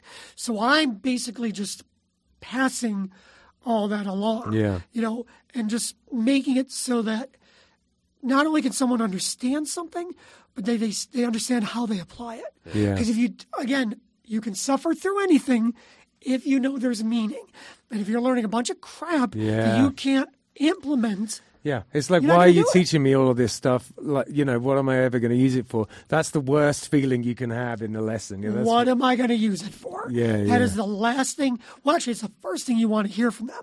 Right, it's the yeah. last thing you want them to think. Yeah, You know, yeah. let, let them say, "Oh, here's what you use it for," and then you give Yeah. them a good reason. Otherwise, you shouldn't be teaching it. Totally, totally. Couldn't agree so, more. so, so tell me more about Practice Warriors. Like, uh, are, are we? Is it is it videos? Is it lessons? Is it like membership thing? Like, like tell me just Uh, you- more about Practice Warriors. Do you have a? Uh, I believe you have some kind of promotional sort of uh, v- video for it, right? that we can as watch? much as it would have been so cool for the three of us to get up and jam and play one of my tunes, yeah, I did just bring the video. yeah, okay, cool. and basically, the video is is what we show um, people who just signed up for the membership site yeah, because we want people to to become a member and then not get lost in you know interviews and musicianship videos and all these things we we go look here's what you should do you're Yeah. a new member here's how you want to do it and so i, I think i cut out the three minutes where i brag about myself you know, i just it, it just basically talks about the uh the the the, the site cool. the site is basically basically everything we've been talking about is Yeah. what inspired me to build this. Yeah, And with the help of my amazing wife who made everything look good, as she does, She makes you look good, man. you know, you have no idea. Um, you know, cr- you know, creating graphics and helping with all the filming and videography and promotion and everything. It's a, a total dual thing, Right, Uh, as, with as you. we've done with everything in our career together. excellent. Um, but the the site is basically for people who they just they're just missing something. Yeah. You know, I love music. I want to get better, but I'm just not getting better. And Yeah. there's too many things to learn. I don't know what to do. I truly believe Practice Warriors is the missing link because it's not what you're practicing, it's how you're practicing. Yeah. How are you moving forward with new information, being able to organize it, set goals, Yeah. and be able to monitor your progress? Yeah. Rather just, oh, I think I'll practice today, or I did this yesterday. What did I do? What did I-" And to be truly organized. So the centerpiece of the site is a 14 unit master class, Right. which we've talked about during this interview. the psychology of practicing. What do you practice? When do you practice? Where do you practice? How often? How long do you practice? How do you chart your progress? When do you use a metronome? like, yeah. what happens if you get off your practice ritual? Yeah. everything you need to know about practicing is in the master class and we have a workbook that goes along with it and you got to do assignments they're short it's like a 15 20 minute class each and you basically learn how to practice Cool. once you learn, there's hundreds of what we call again musicianship videos that are basically these little lessons. Yeah. And some lessons you can watch one video and work on it for three months. Yeah. Like, oh, that's cool. So we haven't been reading, the um, not theory yet, but it's coming. Uh, scales, theory, reading, chords and arpeggios, dynamics, Yeah. which you guys know, real important, rhythm and timing. Yeah. also um, we have these incredible interviews Yeah. that you guys saw a little part of. We interview the top session musicians in the world. So, like I said, we're going to be interviewing Victor Wooten and Steve Bailey.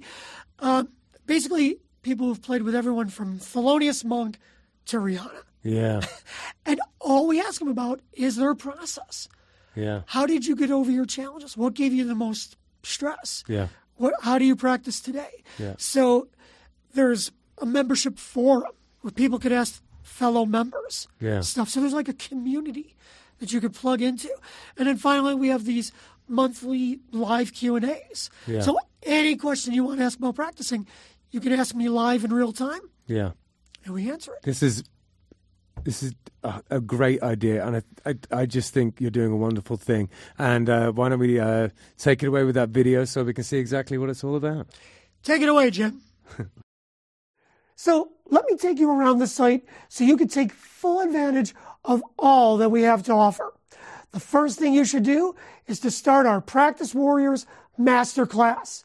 This 14 unit cornerstone of our site will literally teach you everything about how to practice efficiently and effectively and actually have fun doing it. We've taken all of the best practice methods in the world and consolidated it all just for you. There's a lot of great content on our site, but I would recommend doing the masterclass first before you check out the other amazing features. Once you've completed the Practice Warriors Masterclass, I encourage you to explore the other amazing elements of the Practice Warrior experience. You've got the Rockstar Q&A videos. These are interviews with some of the best musicians and educators in the world. You can discover what motivated them, what frustrated them, and how they got to the level they're at. They'll give you incredible insight as to how you can dispel false myths, gain confidence, motivation, and drive, and inspire you to become your new favorite musician. This is the only place in the world where you can see musicians of this caliber talking specifically about practicing and improving their skills. New interviews will be added regularly, and you'll never know who will sit down with us next. As I said earlier, you're joining a community and you can keep up with your fellow musicians and your new mentors by checking in with our Practice Warriors Assemble Forum. This is where you can chat with your fellow warriors, get some inspiration, ask any lingering questions you've ever had about improving your skills, and hang out with your new friends one of the most interesting thing about practice warriors is that this site is not instrument specific that means we get the opportunity to demonstrate and teach you universal musical skills that all musicians should learn but most sites don't even talk about you've learned how to play something cool how can you play it faster how can you play it more uniquely how can you improve your timing, your rhythm, your reading, your overall knowledge of music? How can you continue to improve your attitude about practicing? How can you get the most up to date practice hints, tips, and suggestions? See tons of bonus videos. It's all in the section of the site that we call musicianship. These brief, fun videos will give you insight, tangible exercises, and other ways to continue your improvement. And if that's not enough, I invite you to join me and other members of the Practice Warriors team for a bi-monthly Practice Warriors live Q&A session. You and your fellow warriors can ask me questions in real time about all things music. You'll find the schedule for these regular sessions on the site. What happens if you can't make the live sessions? No problem. You can submit any questions in advance and I'll make sure to get to them. We'll post the video here on our site for you to watch whenever it's convenient for you. In fact, we'll have a library of all the live Q&A sessions that you'll have access to. So you'll never miss a chance to get more insight into improving your musical skills. All of these benefits are available to you on demand for as long as you are a practice warrior. Again, thank you so much for joining us here as a practice warrior. If you have any questions at all, please don't hesitate to contact our team. We want you to have the best experience possible and not miss out on a thing. Thank you so much. And now I invite you to begin our Practice Warriors Masterclass. We'll have a primer video for that as well. Enjoy.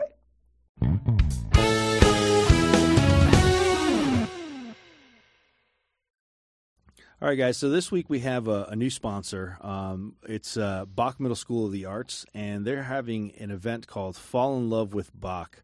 Uh, Bach Middle School of the Arts is uh, inviting the community, interested parents, and prospective students to come and learn about and experience the unique arts program at Bach MSOA. There's three different sessions to choose from, and each one will highlight student performances as well as featured art areas in the state of the art facilities that they have there. They have three programs for this. This is on Saturday, October 8th. Um, the first program is Strings and Band, the second one is Dance, Visual Arts, Vocal, and Piano, and the third one is Communications and Theater. Uh, you can purchase tickets at MSOAF dot eventbrite.com that's m-s-o-a-f dot eventbrite.com and if you're watching instead of listening i'll have that on the screen for you to uh, to follow um, so yeah check out uh, check out bach middle school of the arts and fall in love with bach so many people I know, so many young musicians have uh, that I've taught over the years have gone through Bach, and it's a, it's a great school. it's it an really is. absolutely amazing school my uh, my daughter went there and uh, and now she's moved on to uh, to the high school of the arts and um, it, it is an absolutely amazing program um, no doubt about it. my uh, my sister does the uh, she's the executive uh, executive director of the foundation um, Right. for Bach, you know, raising money for uh, for you know different instruments and programs and things like that. And I'm always trying to get involved and help them out with stuff. So this is going to be uh, an amazing night. So Saturday, October eighth, fall in love with Bach. 561 Music is brought to you by Handlebars Bar and Grill.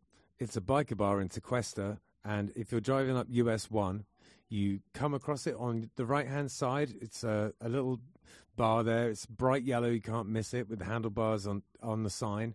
And it's has a long and storied history. It's been there. It used to be called Judy's, um, and it was run by this guy Victor, who sadly passed this year. R.I.P. Victor.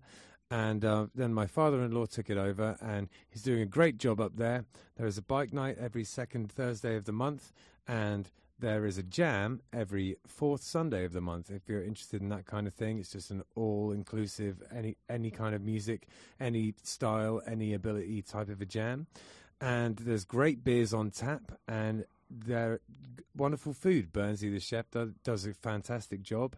Um, if you're interested in classic cars or classic bikes, there's always that kind of stuff hanging around there. It attracts that sort of a crowd because it's called Handlebars Bar and Grill, so it makes sense. And um, yeah, you should come swing by. It's uh, it's definitely a local spot and has a lot of character. And there's people who have been going there for decades and decades. It's one of those places that's um, a part of the furniture in Tequesta, and you should definitely come check it out. I um, booked the music for the place and love doing it, and um, I was a part of helping set the place up, and um, I'm a huge fan. And you should anyone who is interested in biker bars, or even if you've just never been to one and you're curious about what a biker bar is about, you should go and check out Handlebars Bar and Grill. We are also sponsored by Oasis Root. Now, Oasis Root Carver Bar is in Sea Grape Square on Indian Town Road, and it is a carver bar. If you don't know anything about carver, it's a Polynesian root that you grind up and you mix with water, and it has been in Polynesia for potentially thousands of years. It's a it's an old thing that um, they used for kind of ceremonial and also um, sort of leisure purposes. It, it's meant to be something where you know that brings people together. Um, you all take a, a shell of carver and chink them together and say bula and have it together like that. It's meant to be something to bring people together. It's uh, has a kind of an effect, which is I guess a kind of a slightly warming effect, uh, and it just kind of makes you feel uh, uh, uh, nice. It's not particularly intoxicating. It's not like drinking alcohol. So the atmosphere in a carver bar is sort of like um, a cross between a regular bar and uh, a coffee house. It's pretty chill in there. Um, you get all sorts of different types of carver bars. Some of them are more like a club, you know, there's sort of like black light and EDM playing, and some of them are more like a cafe. This is one of the cafe type of ones. It's it's super chill in there. If you're looking for somewhere to, I don't know, maybe go and do some work on your laptop or go and have a chat with friends, it's perfect for that kind of thing. There's a foosball table in there if that's your jam, or baby foot as they call it in France. And uh, yeah, Jim, the owner, is a really cool guy and he has very kindly sponsored our podcast. So thank you very, very much for that, Jim. They also do a poker night in there, all sorts of things going on at Oasis Root Carver Bar. 561 Music is brought to you by Live Music Community. It's the place that we're recording this podcast in right now.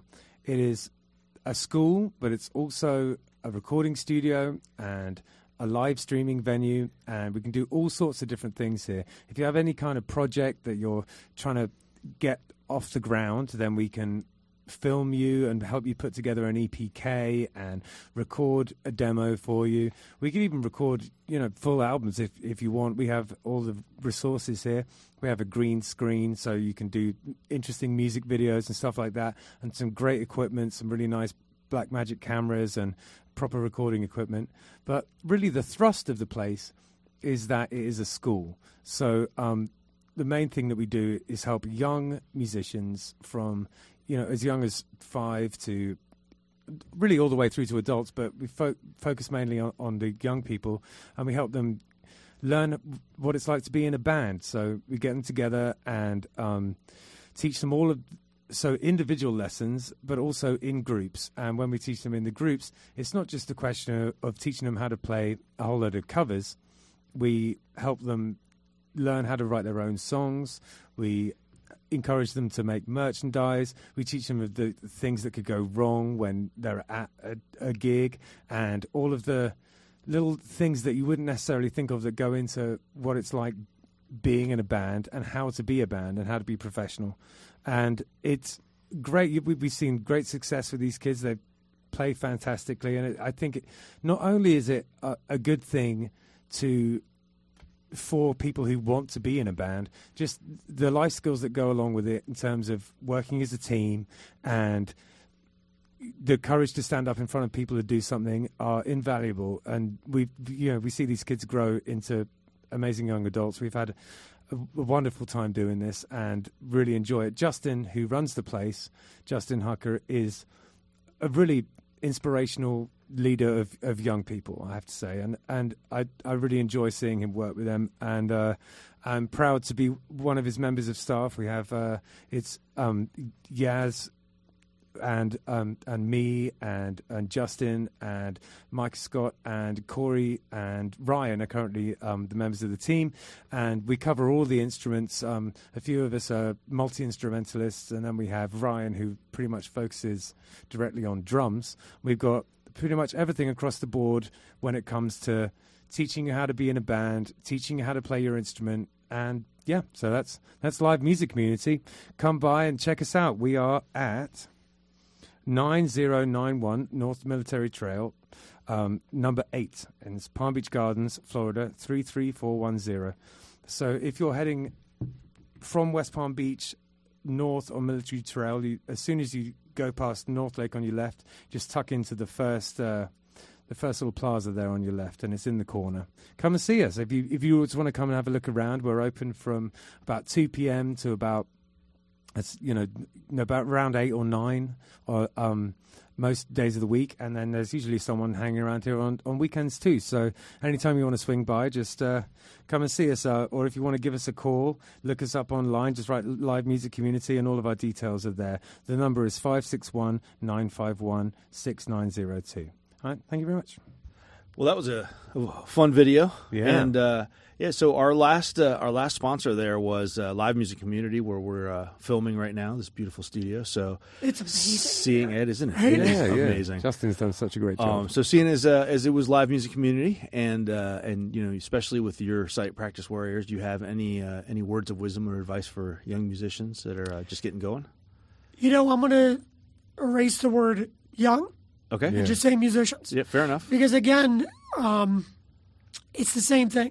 In fact, sometimes I think the youngins have it a little bit easier than the adult folks Yeah. who come into learning music with some some bit of baggage, you know, some challenges, some some failures that they've had. Failures again, just opportunities, um, and just say um, one, just get started yeah. find an instrument that you love the sound of.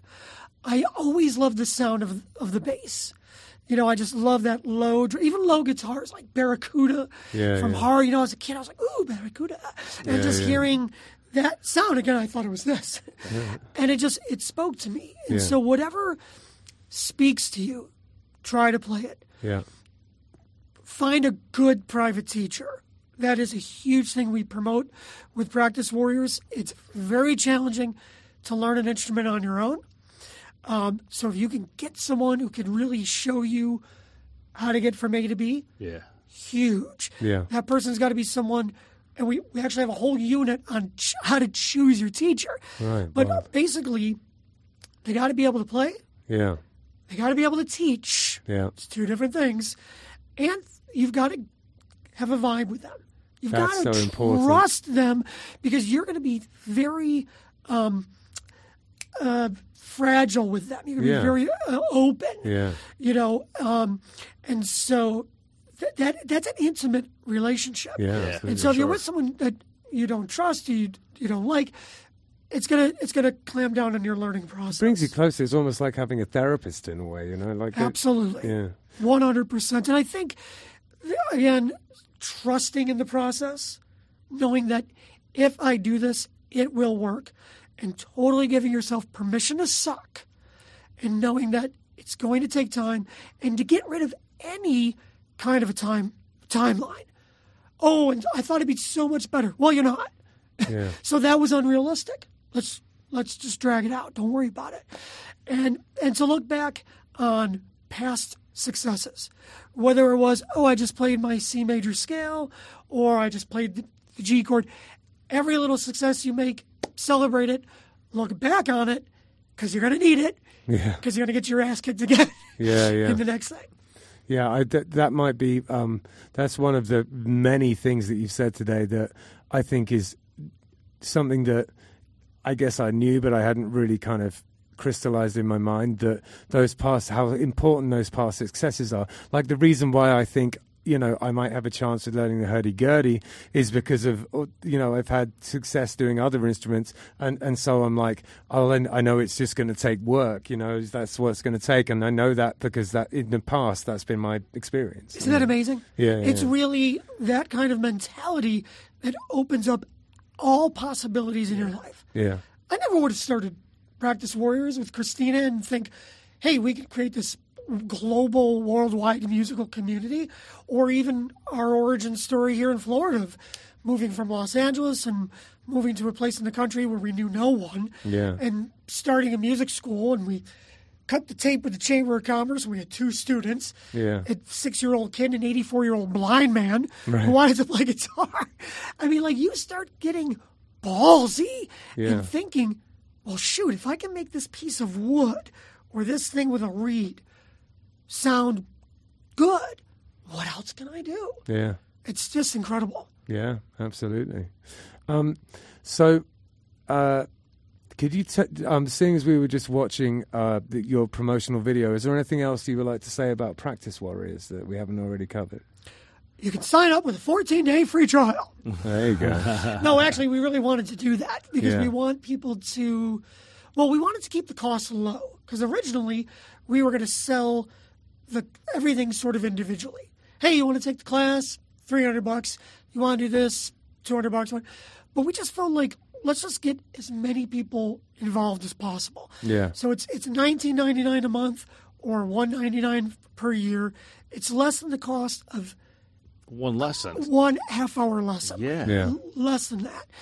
And we wanted because when you think of music and online stuff, there are tons of people who teach music. Yeah. Here's how you play a scale. Yeah. Here's how you play this. Here we don't do any of that.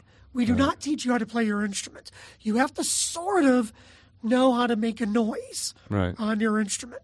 But once you do that, you need to learn how to practice. Yeah. I don't, again, me at that school, I had everything I needed Yeah. to be a world class musician, but I was floundering. Right. I had to learn how to organize things, keep myself driven, and be successful. Yeah. And that's the, the thing we found that was totally missing. Yeah. There was no sites or books or anything that deals specifically with practicing. Yeah. Absolutely. It's I a hell can of a actually concept. do- I mean, everybody tells you practice, practice, practice, but nobody tells you how to do it. What does it mean? Yeah. Yeah. Yeah.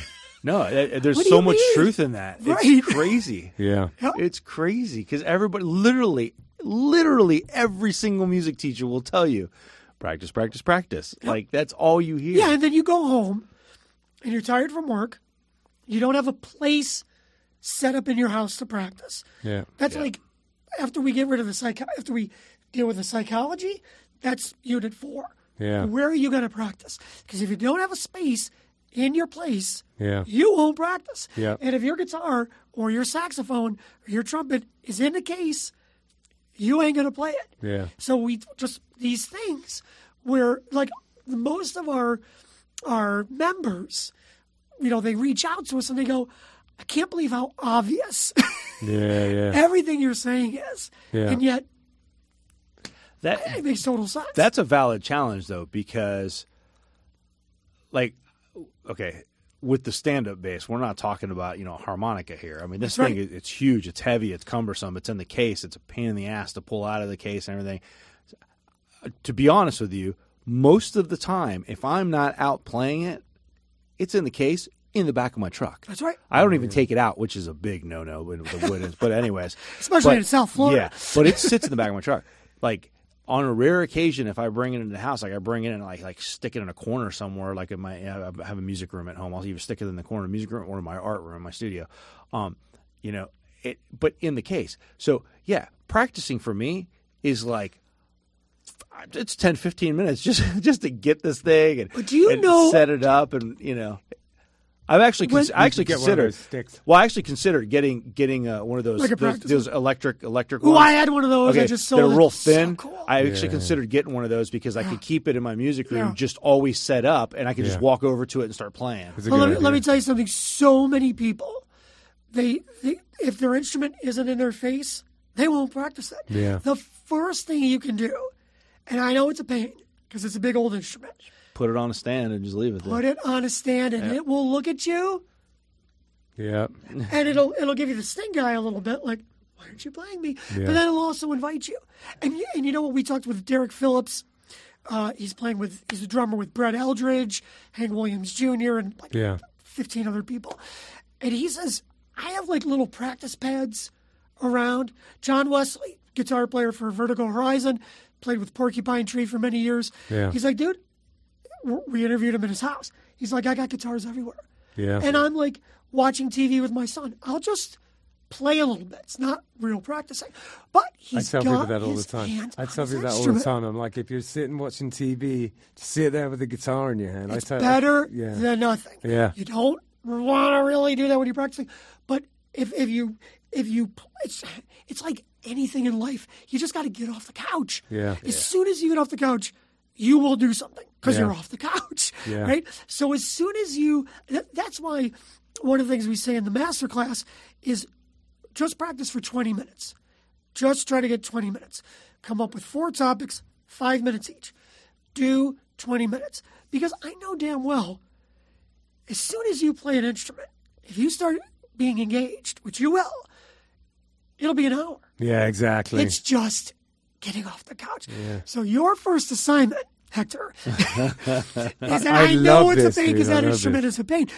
Take it out of the truck, take it out of the case, deal with it, put it on your stand, and just see. I can't even tell you Just how see what many happens. times I've actually thought about that. Yeah. Where, where, um, I mean, I have a corner for it and everything, and I can't tell you how many times I've thought to myself, like, I should just take it out of the case and set it up on the stand at, at the end of like, I think I have you know several gigs you know in a row the Yep. weekend, but then like Sunday comes Right. and I'm not playing. Just take it out of the case, set it up on the stand, and leave it there for the week because maybe I'll walk by and actually play it for five minutes. you One of know? my big promises to myself um, in, in the last few years, since I've kind of made this little bit of a turn around in my life, is to always bring my instruments in and and, and like set one of them up somewhere. I, d- I do that now, and and and that is helpful for sure. You know, it, it's it's funny though because I have I have um uh, pff, way more bass guitars than I actually one human being even needs, but I have all my bass guitars in my music room all hanging on on hooks across the whole and I, I don't even keep them in the cases or anything. And I Yeah. and I do periodically walk past one and pick it up and play it for 10 minutes, you know, like so there is some truth to that. yeah, Right. no, absolutely. I think the thing is too is is to be, for for guys like you, you know, you guys are different than someone like than most of the practice warriors. Yeah. you know, um, these are folks who really just want to have music in their lives and and enjoy it. You guys are professional musicians. I'm gonna keep saying it to you, and. Uh, I'm going to get a t-shirt that says but that. it, but it's all we're like an arrow up to you. professional musician. But but a lot of your practicing is going to be a bit different. A lot of maintenance and song learning and getting things down. So, but if you come up with, you know, one or two sort of goals, like I want to accomplish this, and you schedule time in your day to do it, and be and be, you know, and do it yeah, you'll start to create like a like a ritual. yeah, And if you stick with it for between three and four weeks, we, we have a thirty day challenge Yeah. for practice works. Can you practice every day for thirty 'Cause days? that's how long it takes to change a habit, isn't it? That's exactly what it is. It's Yeah. a sign they say. So what happens is, is once you do something for that long consistently, then you um then when you don't do it, there's something inside you that gets a little wigged, like like when you didn't brush your teeth and you're like, oh, sh- I didn't brush my like it's like something's missing in your life, you know. So that's a huge, huge part of it, you know, and the the everyday consistency because we play physical instruments. Yeah, So you can't just practice twice a week because if you practice on Monday and then you don't practice until Thursday, your body's got to relearn yeah, right. everything it did, especially if it's new stuff. If you just do 20 minutes, but yet you do it every single day, you get compounded learning. Yeah. And your body remembers it. So you get that sort of aha moment like you had with slap. But instead of maybe months, it might just take weeks. Can That's you why count- it was so much better after you come off tour, you know, because you've just been Yeah. bam, bam, bam. Can you count? So can you count? Like, I mean, it, you're saying you know every day for 30 days, whatever whatever length that is, 20 minutes a day, whatever it is. Um, if if I'm playing like every Friday, Saturday, Thursday, Friday, Saturday, whatever, can I count those days? Is- So or, or do I I- have to practice on those days as Look, well? anything is better than nothing. But for me, practicing is the advancement of your skills. Okay, to expand your music musicality. So really, it should now again. s- Sometimes it's okay. I got to practice, but I got to learn ten songs. So that's not going to make you necessarily a better player. You'll know more songs. Maybe it will, um, but it's all good. it depends on the song. oh, I mean, Yes, and there's mean- a lot of bands I mean, played if with, I ha- if which I I, have to was learn not s- good enough to play in, and it raised my musicality. Yeah. But to your direct question, I would say if you want to be serious about it, go okay. I got a gig tonight, twenty minutes, twenty minutes. Let me just run this or that, or work towards Yeah. your goal. The important thing too is to do do the same things every day Right, Okay. yeah. you know don't don't do one thing one day and another thing do the same things so same same instrument, even for for example, Well, Oh, like, like well, because but I some because of the I topics, you know. 'cause- So like we were just talking about modes. Yeah. I don't mean to interrupt you. no no no it's okay. But like, so you learn the Dorian sc- or like your major scale and moving it around. Your I think we were next. talking about the fallopian scale. The, the, yes, the crap, the, fallopian one. demolished chord. yeah, Um, I actually said that in a lesson once. I said, "Is it the demolished scale?" I never heard the end of it. Um, but y- you go, okay, I'm going to work on the Dorian scale. Let's get rid of mode. And so you go, okay, every day I'm going to work on this. I'm Okay. gonna Play it. I'm going to. Now, what does that mean? So for you, it might mean I'm going to play it on the E string, I'm going to play it on the A string, I'll play it on G, I'll play it on this. And it always means I'm going to not just run it, but I'm going to play with it. Yeah. And those backing tracks are the greatest thing in the world. So you play over it. So you do that. Now, maybe you get bored with G Dorian. So you go, okay, I'm going to play B Dorian today. Or um, so you just kind of keep a similar topic so they by the end of two weeks, you're like, dude, I got this. Yeah. I didn't want to do it, and now I got it. Yeah. Just What else is there? chipping away at the yeah exactly. Success breeds success. but what if? And I mean, these are like crazy questions I'm asking you, but what if? I okay, so right now I'm trying to learn how to bow on my bass. So that's something I would want to practice, you know, every day, obviously for the next ten years because it's that hard. Um, but Unfamiliar. but it's unfamiliar. But um, but I'm also wanting to step up my harmonica game. So would I maybe practice bass today, harmonica tomorrow, No. bass- or I, I do two 20 minute sessions. Each each one is 20 Or minutes. two. Look, just practice. So if you if you're like, I'm only doing twenty, do ten and ten. Whatever you have to do, the everyday thing Yeah. is the most important because it is building the consistency. If you pra- if you don't practice at all, and then all of a sudden you go, okay, I'll do twenty minutes a day, ten and ten.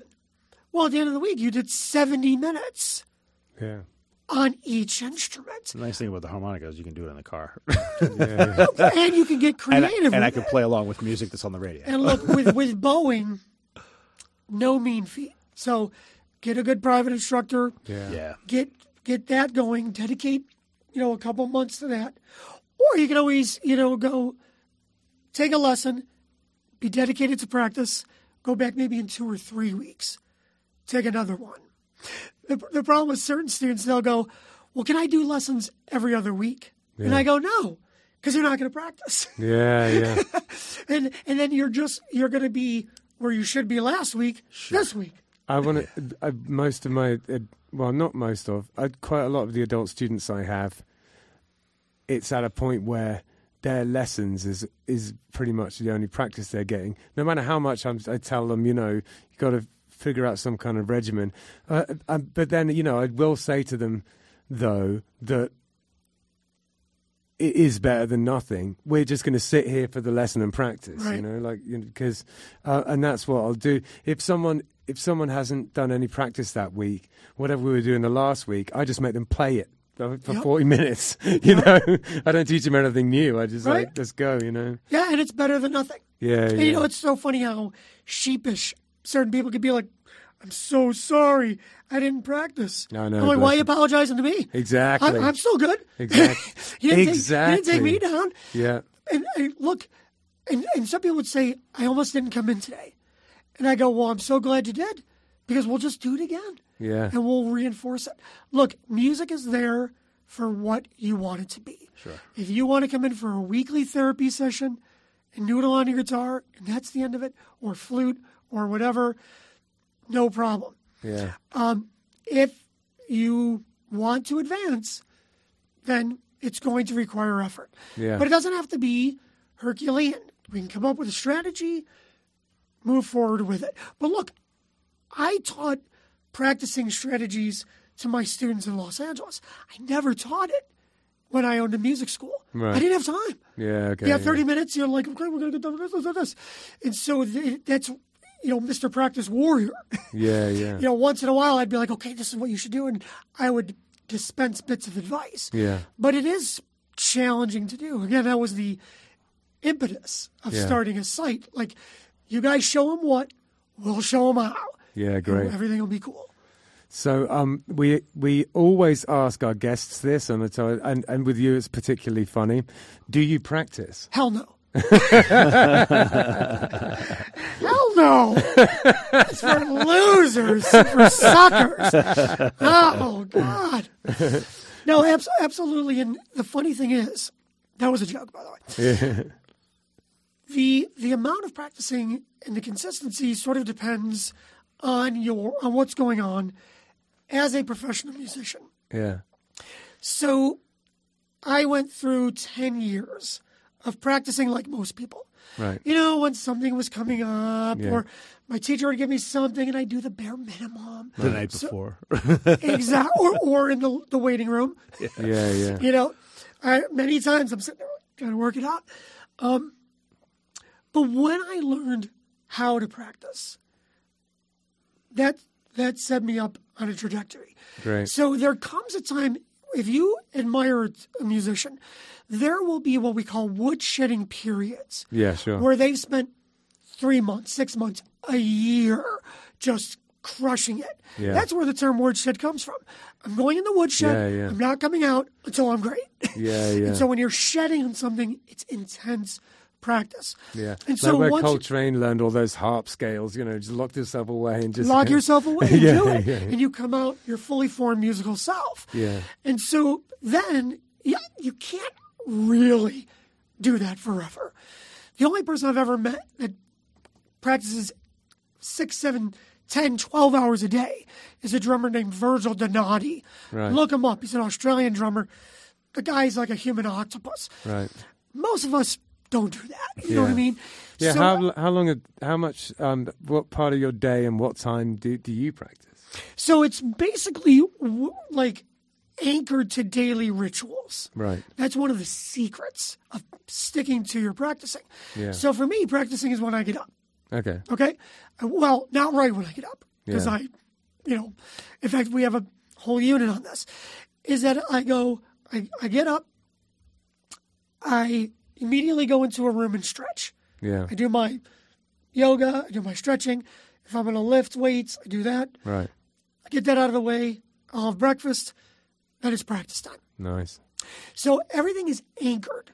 Yeah. I had to anchor the stretching in the morning because otherwise I, I didn't want to do it. Yeah. For sure. But so we say to people, what is it something you do every day? You wake up, you have breakfast. Yeah. You, you get dressed, you go to work, you come home from work. Yeah. You watch TV, you have dinner, you brush your teeth. So find some time in the day. Yeah, that was you my can thought with, anchor with it. the work thing is that, you know, I come to work three days a week and I'm sit it, to a practice room. I'm like, I'd be insane not to utilize this. you So know? for and that's another cool thing. It doesn't have to be the same time every day. Yeah, yeah. So on the days you're here, that's when you do it. When Yeah. you're not here, you would do it some other time. Yeah. So for for all throughout my career, there were periods of shedding, periods of maintenance, and periods of preparation. Yeah. And that's what the the practicing would be about. Lately, my practicing has been um, editing videos Yeah. and preparing for video lessons and stuff. Yeah. So practicing will take on. So I haven't been doing a lot of practicing where I'm improving my skills. Right. Basically, maintaining and preparation. Probably consolidating videos. too, because you have to do it in such a um, clear and concise way when you make a video that, you know. when I play piano and guitar. Yeah. So I have. To, so I want to demonstrate it on those three instruments. And we Yeah. have videos where we have trumpet players and sax players, and we have a whole section for drummers. Yeah, like great. Dozens. So I try to demonstrate everything I can on those three instruments, because most instruments understand the piano. For us guitar and bass people. We don't. So I'll usually go, all right, for everyone, here is how you do it on keyboards. Now you can apply it to your instrument. All right, for my guitar players, let's. Right, yeah. and this yeah, is how yeah. we do it. So, and you know, it's not realistic to practice every single day. So you also have to have strategies for taking time off Yeah, and for um, if you get off your, your schedule. yeah. And instead of going, oh, I haven't practiced in a week, I suck, just go, let's get right back on it. Yeah. So, but what is your recommendation for like you're saying anchor it to something in your particular case? You get up, you do your stretching, your yoga, and then you practice. Um, but in a case like mine, um, which is the case for a lot of people, I don't have any kind of consistent schedule in my life, and that and that is in part um, because I'm self-employed. I, I'm you know part musician and part artist, and so And part you know, awesome. and yeah I Uh, think he's all. but but there's some days you know there's some days that I get up and I don't have a whole lot going on um you know but there's other days like this week for example you know Monday Tuesday and most of today um I was working on a mural project so I was I was up at you know 5.30 6 o'clock in the morning i was on site by 7 and i didn't get home till 11 12 o'clock at night from from the job site you know, there's no consistency in that schedule, and so um, it's hard for me to say I'm going to anchor that to this because there's there's probably nothing. I mean, other than shower and brush my teeth and you know eat a, eat a meal. Everyone There's- gets up at a certain point and everyone goes to bed at a certain point. right, No, Oh, but that- actually, actually, Hector brings up such a great point, and I've got an answer for you because we thought of this. so, in in our in our membership site, we we have people download a um, a practice log. It's like the it's like the ultimate tool for someone who wants to get better. Write down what you're practicing so you can monitor your progress. But a key element of the practice log is a weekly schedule. okay, So you look at your weekly schedule. We literally have it written down, like 6 a.m., 7 a.m. I'm not oh, practicing 6 a.m. And we have all these times written down.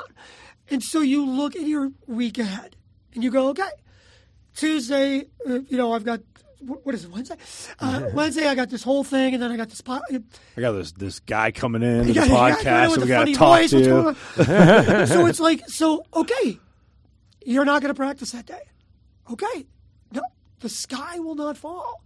Practice tomorrow. Ah, What am I supposed to do?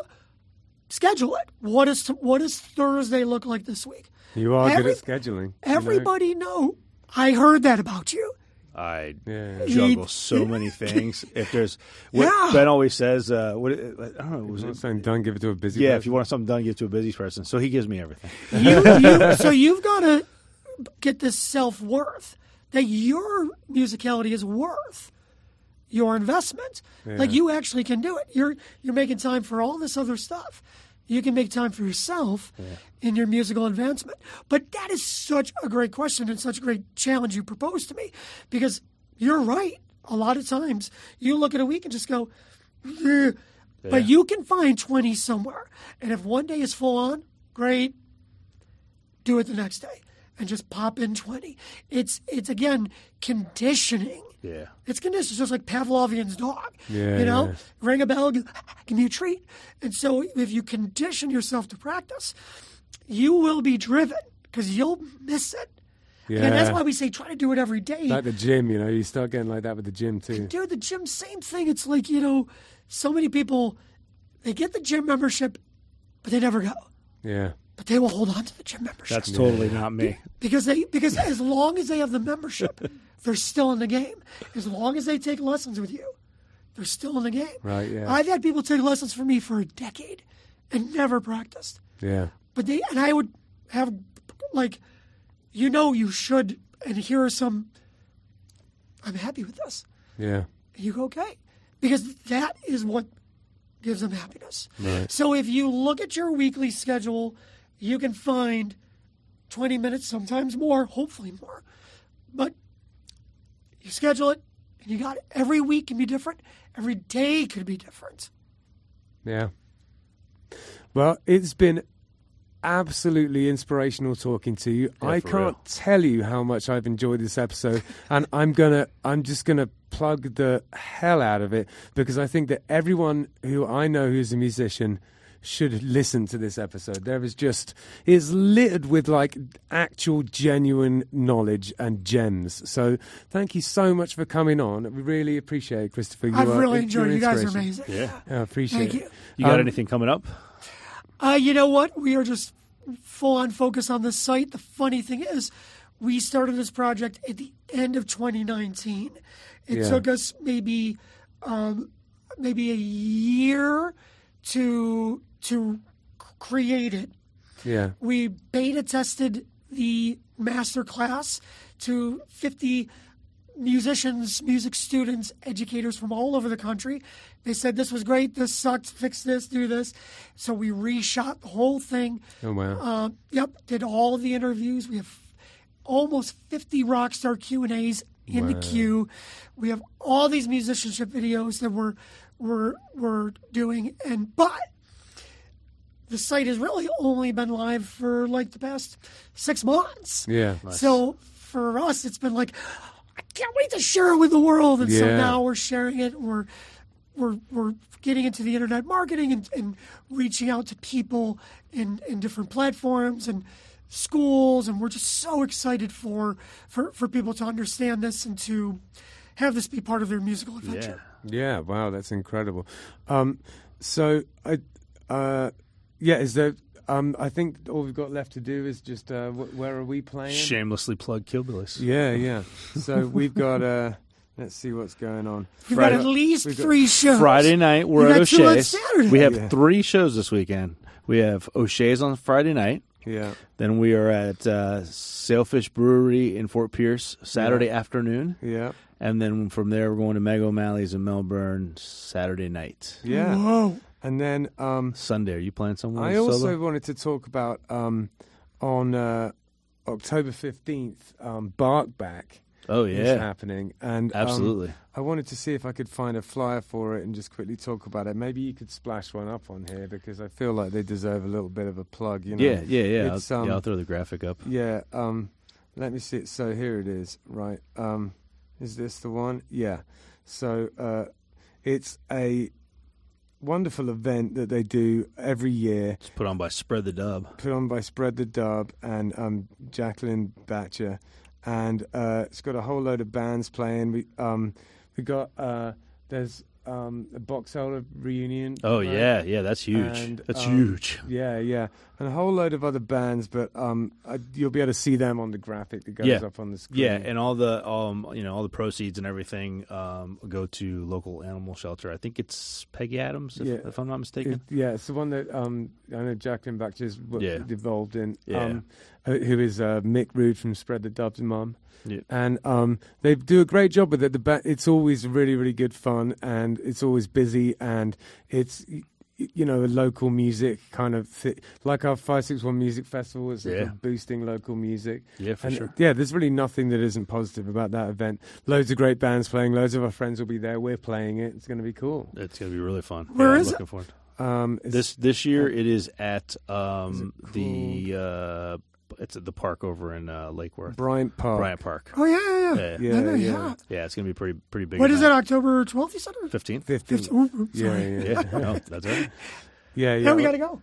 We And- gotta go. Yeah, my uh, my dad is actually going to be in town, so I think my oh, dad. that's might come. awesome. Yeah, that's yeah. awesome, eh? yeah. Yeah, my dad's going to be here for a week, and then my mom's going to be here the week after. It's really weird. It just ended up working out like that, but I get them one at a time, which is quite That's nice. great. Yeah, yeah, yeah. great. totally. All right. So that, thanks, Christopher. Thanks so much for coming on. We really appreciate it. You- yeah, you absolutely. really- Thank you for having me. Yeah, It's been yeah. a wonderful time. And Yeah. as uh, as usual, um, to all our listeners, and uh, if you're watching us on YouTube, etc., um, like, subscribe, go to 561music.com. Um, you can follow us on there. We have sponsorship opportunities for the podcast. You can also just you know send us money because you love us and we could use the money. So Yeah, we can use it for all sorts of things to make this podcast better, to make the Yeah. festival better. You know. Yeah, yeah, absolutely, absolutely. And then uh, just one other thing I wanted to to bring up. Um, we were talking to uh, Danielle, our, our social media girl, today, and uh, we have this idea, and she posted about it today. So I just wanted to bring some attention to it. Um, that uh, you know, since the inception of the podcast, we have been all about um, local bands playing original music and local artists playing original music, and we really wanted to shed a light on that. But I've been feeling lately like not that we've been shunning cover bands, but I, I, I do feel like you know we're so hyper focused on original music, original music, original music, And I, I you know, we, I wanted, I just wanted to put a little spotlight on, on on the cover bands. There's a lot of really good cover bands here in town that are that are working musicians. I mean, hell, we're uh, you know we're an original band that plays a lot of covers as well, and so Yeah. you know there's there's a lot of cover bands that are that are really really good locally, and they're they're working musicians, they're working bands, they're making money, you know, they're doing the thing, they're keeping people entertained. Yeah, it's so their livelihood and their lives. yeah, so we had Danielle put a, a post up, and uh, basically, um, we just wanna we just wanna you know give them a little bit of love, man. So Yeah. so we want to if you're in a cover band, um, if you have some uh, some really cool, fun, uh, unique versions of cover songs that you've done. Um, whether it's a, an audio file or it's a video that if you playing somewhere and it's a and it's a cool unique version of, of a cover song, send it to us. We want Yeah. to start putting uh, putting some social media stuff together with uh, with cover songs. So Absolutely, it's Yeah. a great idea, yeah, man. Yeah. you're full of them, aren't you?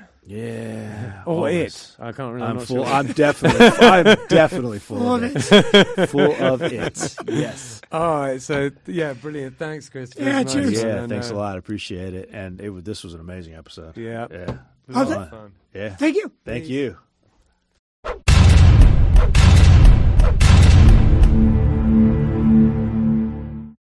Take it by the seams. It's what we're doing. Come and check it out. It's what we're all about. Five, six, one,